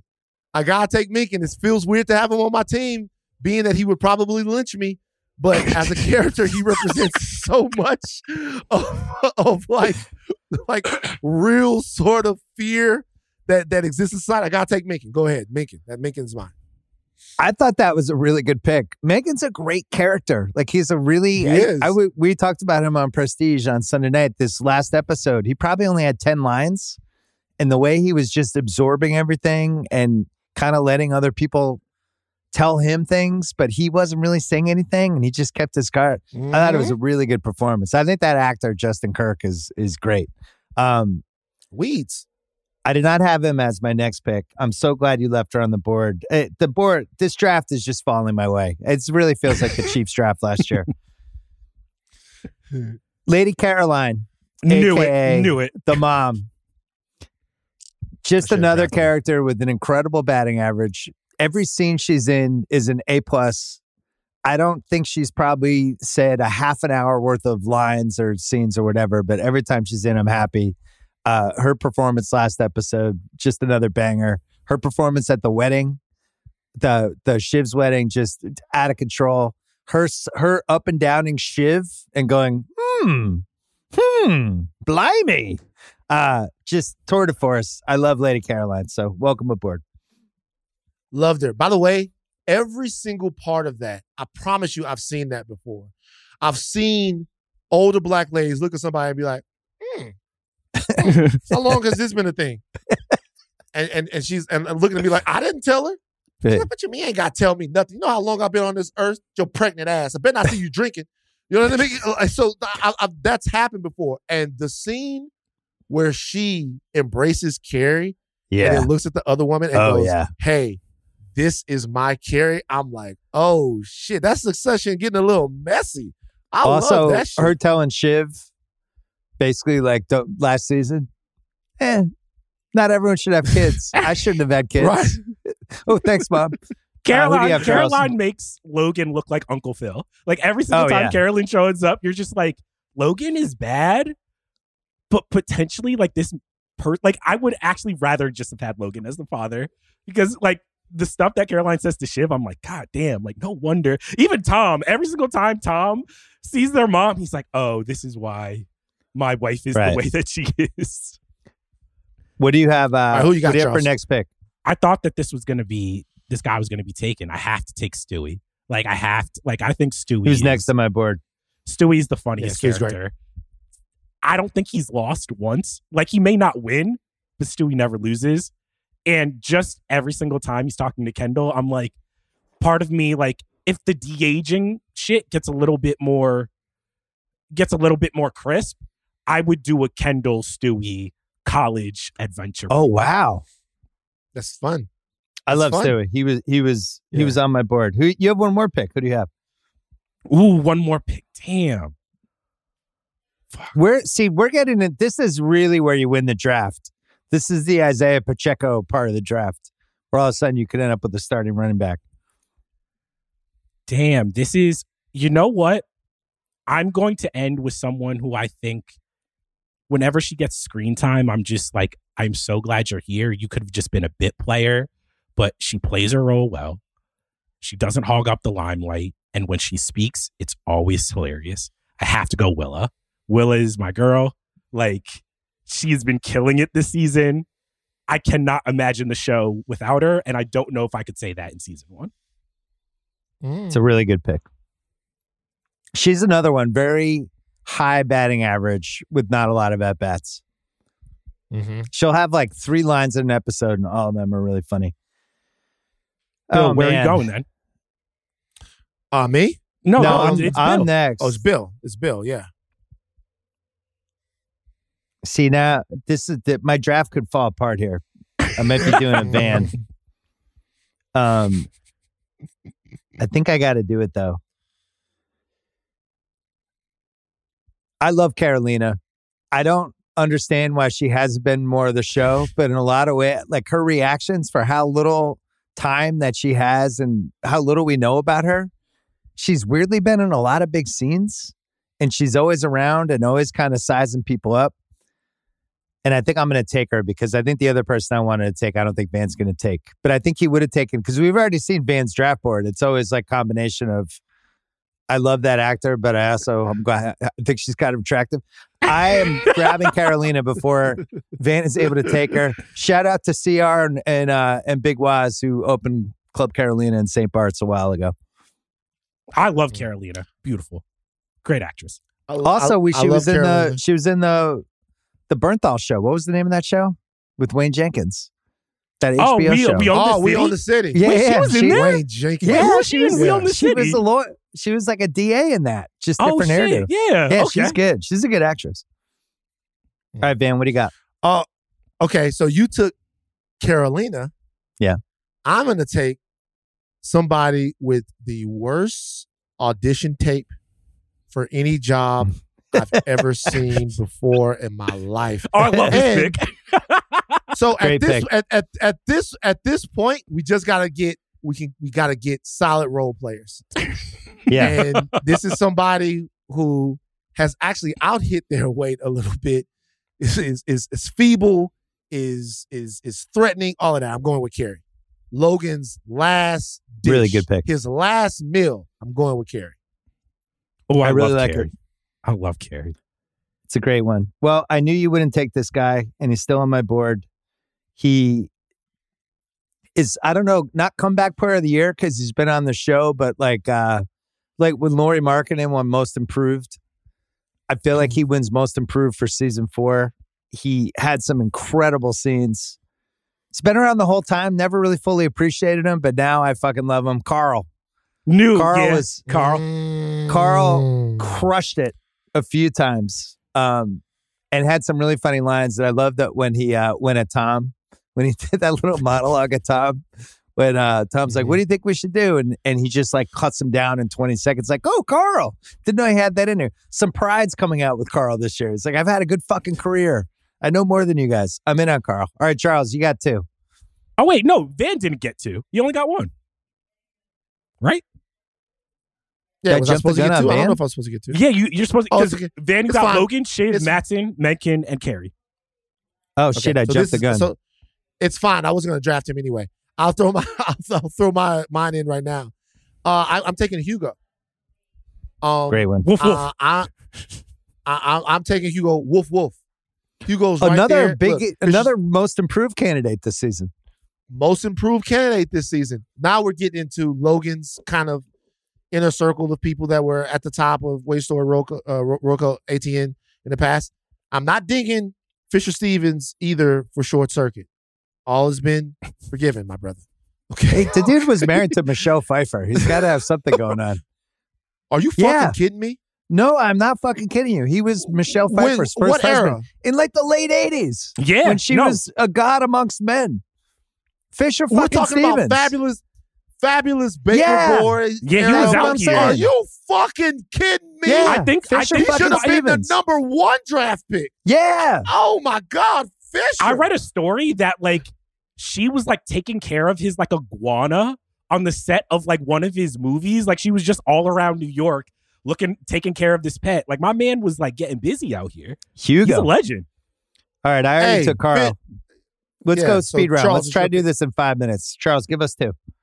All right, I'm going. I've never seen her get fucked this entire series. I gotta go, Marsha. Like Marsha is like, Yep. is like Nice. legit. Like she, if she ends up running the company, I would not be surprised. So I'm gonna go Marsha, and then, you know what? I have to go. Like if I needed a surrogate father, I would have to go with Frank. Like Frank is the type of guy where he's he's the glue guy you're never going to be like remark like damn like he can act but when he shows up i'm like man he is like he is the epitome of like a bit player in the show love Yeah, one of the few people that actually seemed to have some semblance of a soul that was around these rare kids. Well, some good people are left in the supporting character class. I got to give shout out to uh to Ewan, who's only been in a few episodes, Killed it. but now he's on my team. He crushed the funeral speech. He crushed Damn. whatever family episode, the Thanksgiving. It's season one, crush that. Anytime he's been in, it's been a home run. James Cromwell, um, such a great actor back in the 70s, was on two different episodes of The White Shadow playing two different people. Just want to point out that. Jesus. Also was on, I think, White Miami Vice. Um, was in a bunch of action movies in the 80s and 90s and just kind of hung around and turned into James Cromwell. And uh, and it's fun to see him. Age 83, just fucking killing it in the funeral speech. So there you go. What do you got, Van? Um, I am really, really, really at the bottom of the barrel here. Um, so much so that I'm going back. I was this is strictly for the culture. I was happy to see her pop up. I feel like she was underused when she was on the show. And I'm I know, going yeah. to take great pride in being the first person in this draft to draft a black American. I'm going with Sanaa Lathan. Charles, you couldn't do it. You couldn't put one on for your people. It's impossible. Lisa Arthur, as played by Sanaa Lathan, aging like fine wine, a sister about town, Lisa Arthur. No reason other than the fact that of the characters left, uh, she represents the culture. Stan Lathan's kid. Any uh you got one more if you want it. Um, so really on my draft board, like my draft board is, I'm out of people on my draft board. Now you gotta pick you gotta I'm pick dra- adrien brody come on man Yeah, take Adrien. We'll give you Adrien Brody for your last pick. Give me josh Adrien Brody. Aaronson, Okay. take brody take brody Right. I uh I'm gonna add I, as much as I love Jess, and I, I thought that's who Van was gonna take there. I thought Jess was really important in the last two episodes, but just not really strong enough during the season. Really came on late. Whereas Colin, the Grim Reaper, Logan's bodyguard, comes in Oh, he's just good. an incredibly important season uh one episode Goddamn, 10 Bill performance man. comes in and gets Fuck. gets uh gets Kendall super evil. We see him again during when Lo- when uh Kendall's playing the music when he's trying to fuck up Shiv's speech. Comes in super menacing. But then we had the crazy dinner scene with him and Logan. And then who was the most upset that Logan died? It might have been him. It was like his best friend. Kendall brings him back in the fold. I Logan's get a bodyguard. Best fucking pal. Yeah, no, that's a good pick. That's a good value. I get a pick. bodyguard, so I'm going to take him as my last pick. Who do you have, Charles? oh man yeah we are getting low on the totem pole here Well, can I get can I give the audience who's left yes for your Who's last pick? Jess, Oscar, Matsson's right hand guy who blew smoke in Greg's face. I fuck with him. I loved Oscar. Uh, Ebba, the head of communications Ebba? for Matsson. yeah Uh, Rava. you can have, yeah, uh, what's it? Yeah, the Kendall's ex wife. You can have Roman season one girlfriend who His Roman wouldn't have sex wife? with. Yeah, whatever, whatever she was. You could have the dead waiter. You could have Naomi Pierce. You could have Rhea Jarrell. Uh, you could have Nate.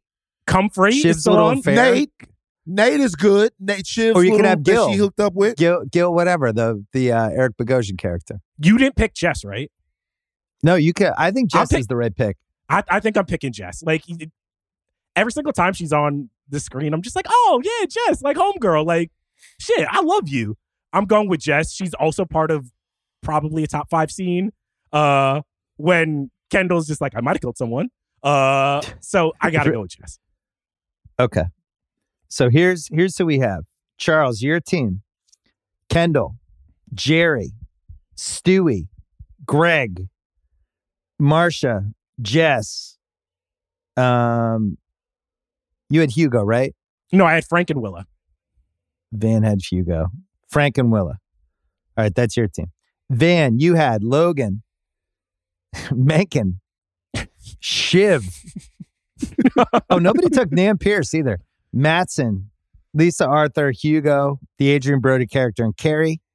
And then I have Tom, Roman, Connor, Lady Caroline, Carolina, Carl, Ewan, Colin the Grim Reaper. Cerruti, come on in. Tell us who won. Fuck y'all, I won. I got to agree. Uh, I thought Shiv was a reach. Unfortunately, apologies to you, Van. I I promise you, I'm not kissing ass here. People are gonna think I, Carl is the steal of the draft. Phil. I- Really? that dude is hysterical. Wow. His my favorite, my favorite line, one of my favorite lines in the show is when they're in what was it, Turkey, and they're like in that hostage situation, and he just says, "I don't want to alarm anybody, but I'm currently having a panic attack." He is underratedly, I think, the one of the funniest characters in the entire show. So, Bill, for that, I'll give you the nod. But man, I, I just the Shiv thing really hurts you. I'm sorry. It's fine. Uh, that was like way, when the, Lions took that running back 12. Yeah, great. He, he could be great, but it's just like not valuable there. Not valuable. Wow, it's the hate for Shiv. I got a a, a bona fide Roy uh potential heir, and no one. Okay, cool. I, I, I ride with you, Shiv. Listen, as always, it's going to be left up to the people who are totally rational, the people on YouTube and Twitter and Reddit. I'm sure they'll have some thoughts on the draft.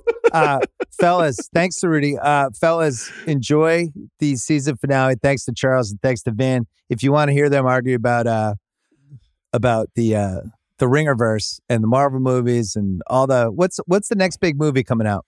Are they still making Marvel movies? The no? Flash has David Shut up. have David Zaslav. Did he send you the Flash uh, with his with Tom Cruise as well? the flat did they did they CGI the guy out out of there who was getting in all the trouble or is he still in it? Oh no, he's still Uh, zooming around. Ezra, whatever. No, no, they are. They are. They still are zooming around. They still are zooming around. Okay, just make sure. And then it'll, it'll be a whole fucking think piece. They like they. It's a Okay. it's a huge thing. We've we've covered it on the Ringerverse, but the next one is the animated Spider-Man movie, right? Uh, uh, yeah, Spider-Verse. Spider Verse. Spider Verse is coming out. All right. Yeah. All right. Thanks, fellas, for coming on. Appreciate it. Pew, pew. No problem. Appreciate you, Bill. All right, that's it for the podcast. Thanks to Rob Mahoney. Thanks to Van Lathan and Charles Holmes. Thanks to Kyle Crichton for producing. Thanks to Steve Cerruti. I will see you on this feed on Sunday, and I will see you on the Prestige TV podcast at some point late Sunday night, reacting to the series finale of Succession. Enjoy the weekend. Go Celtics.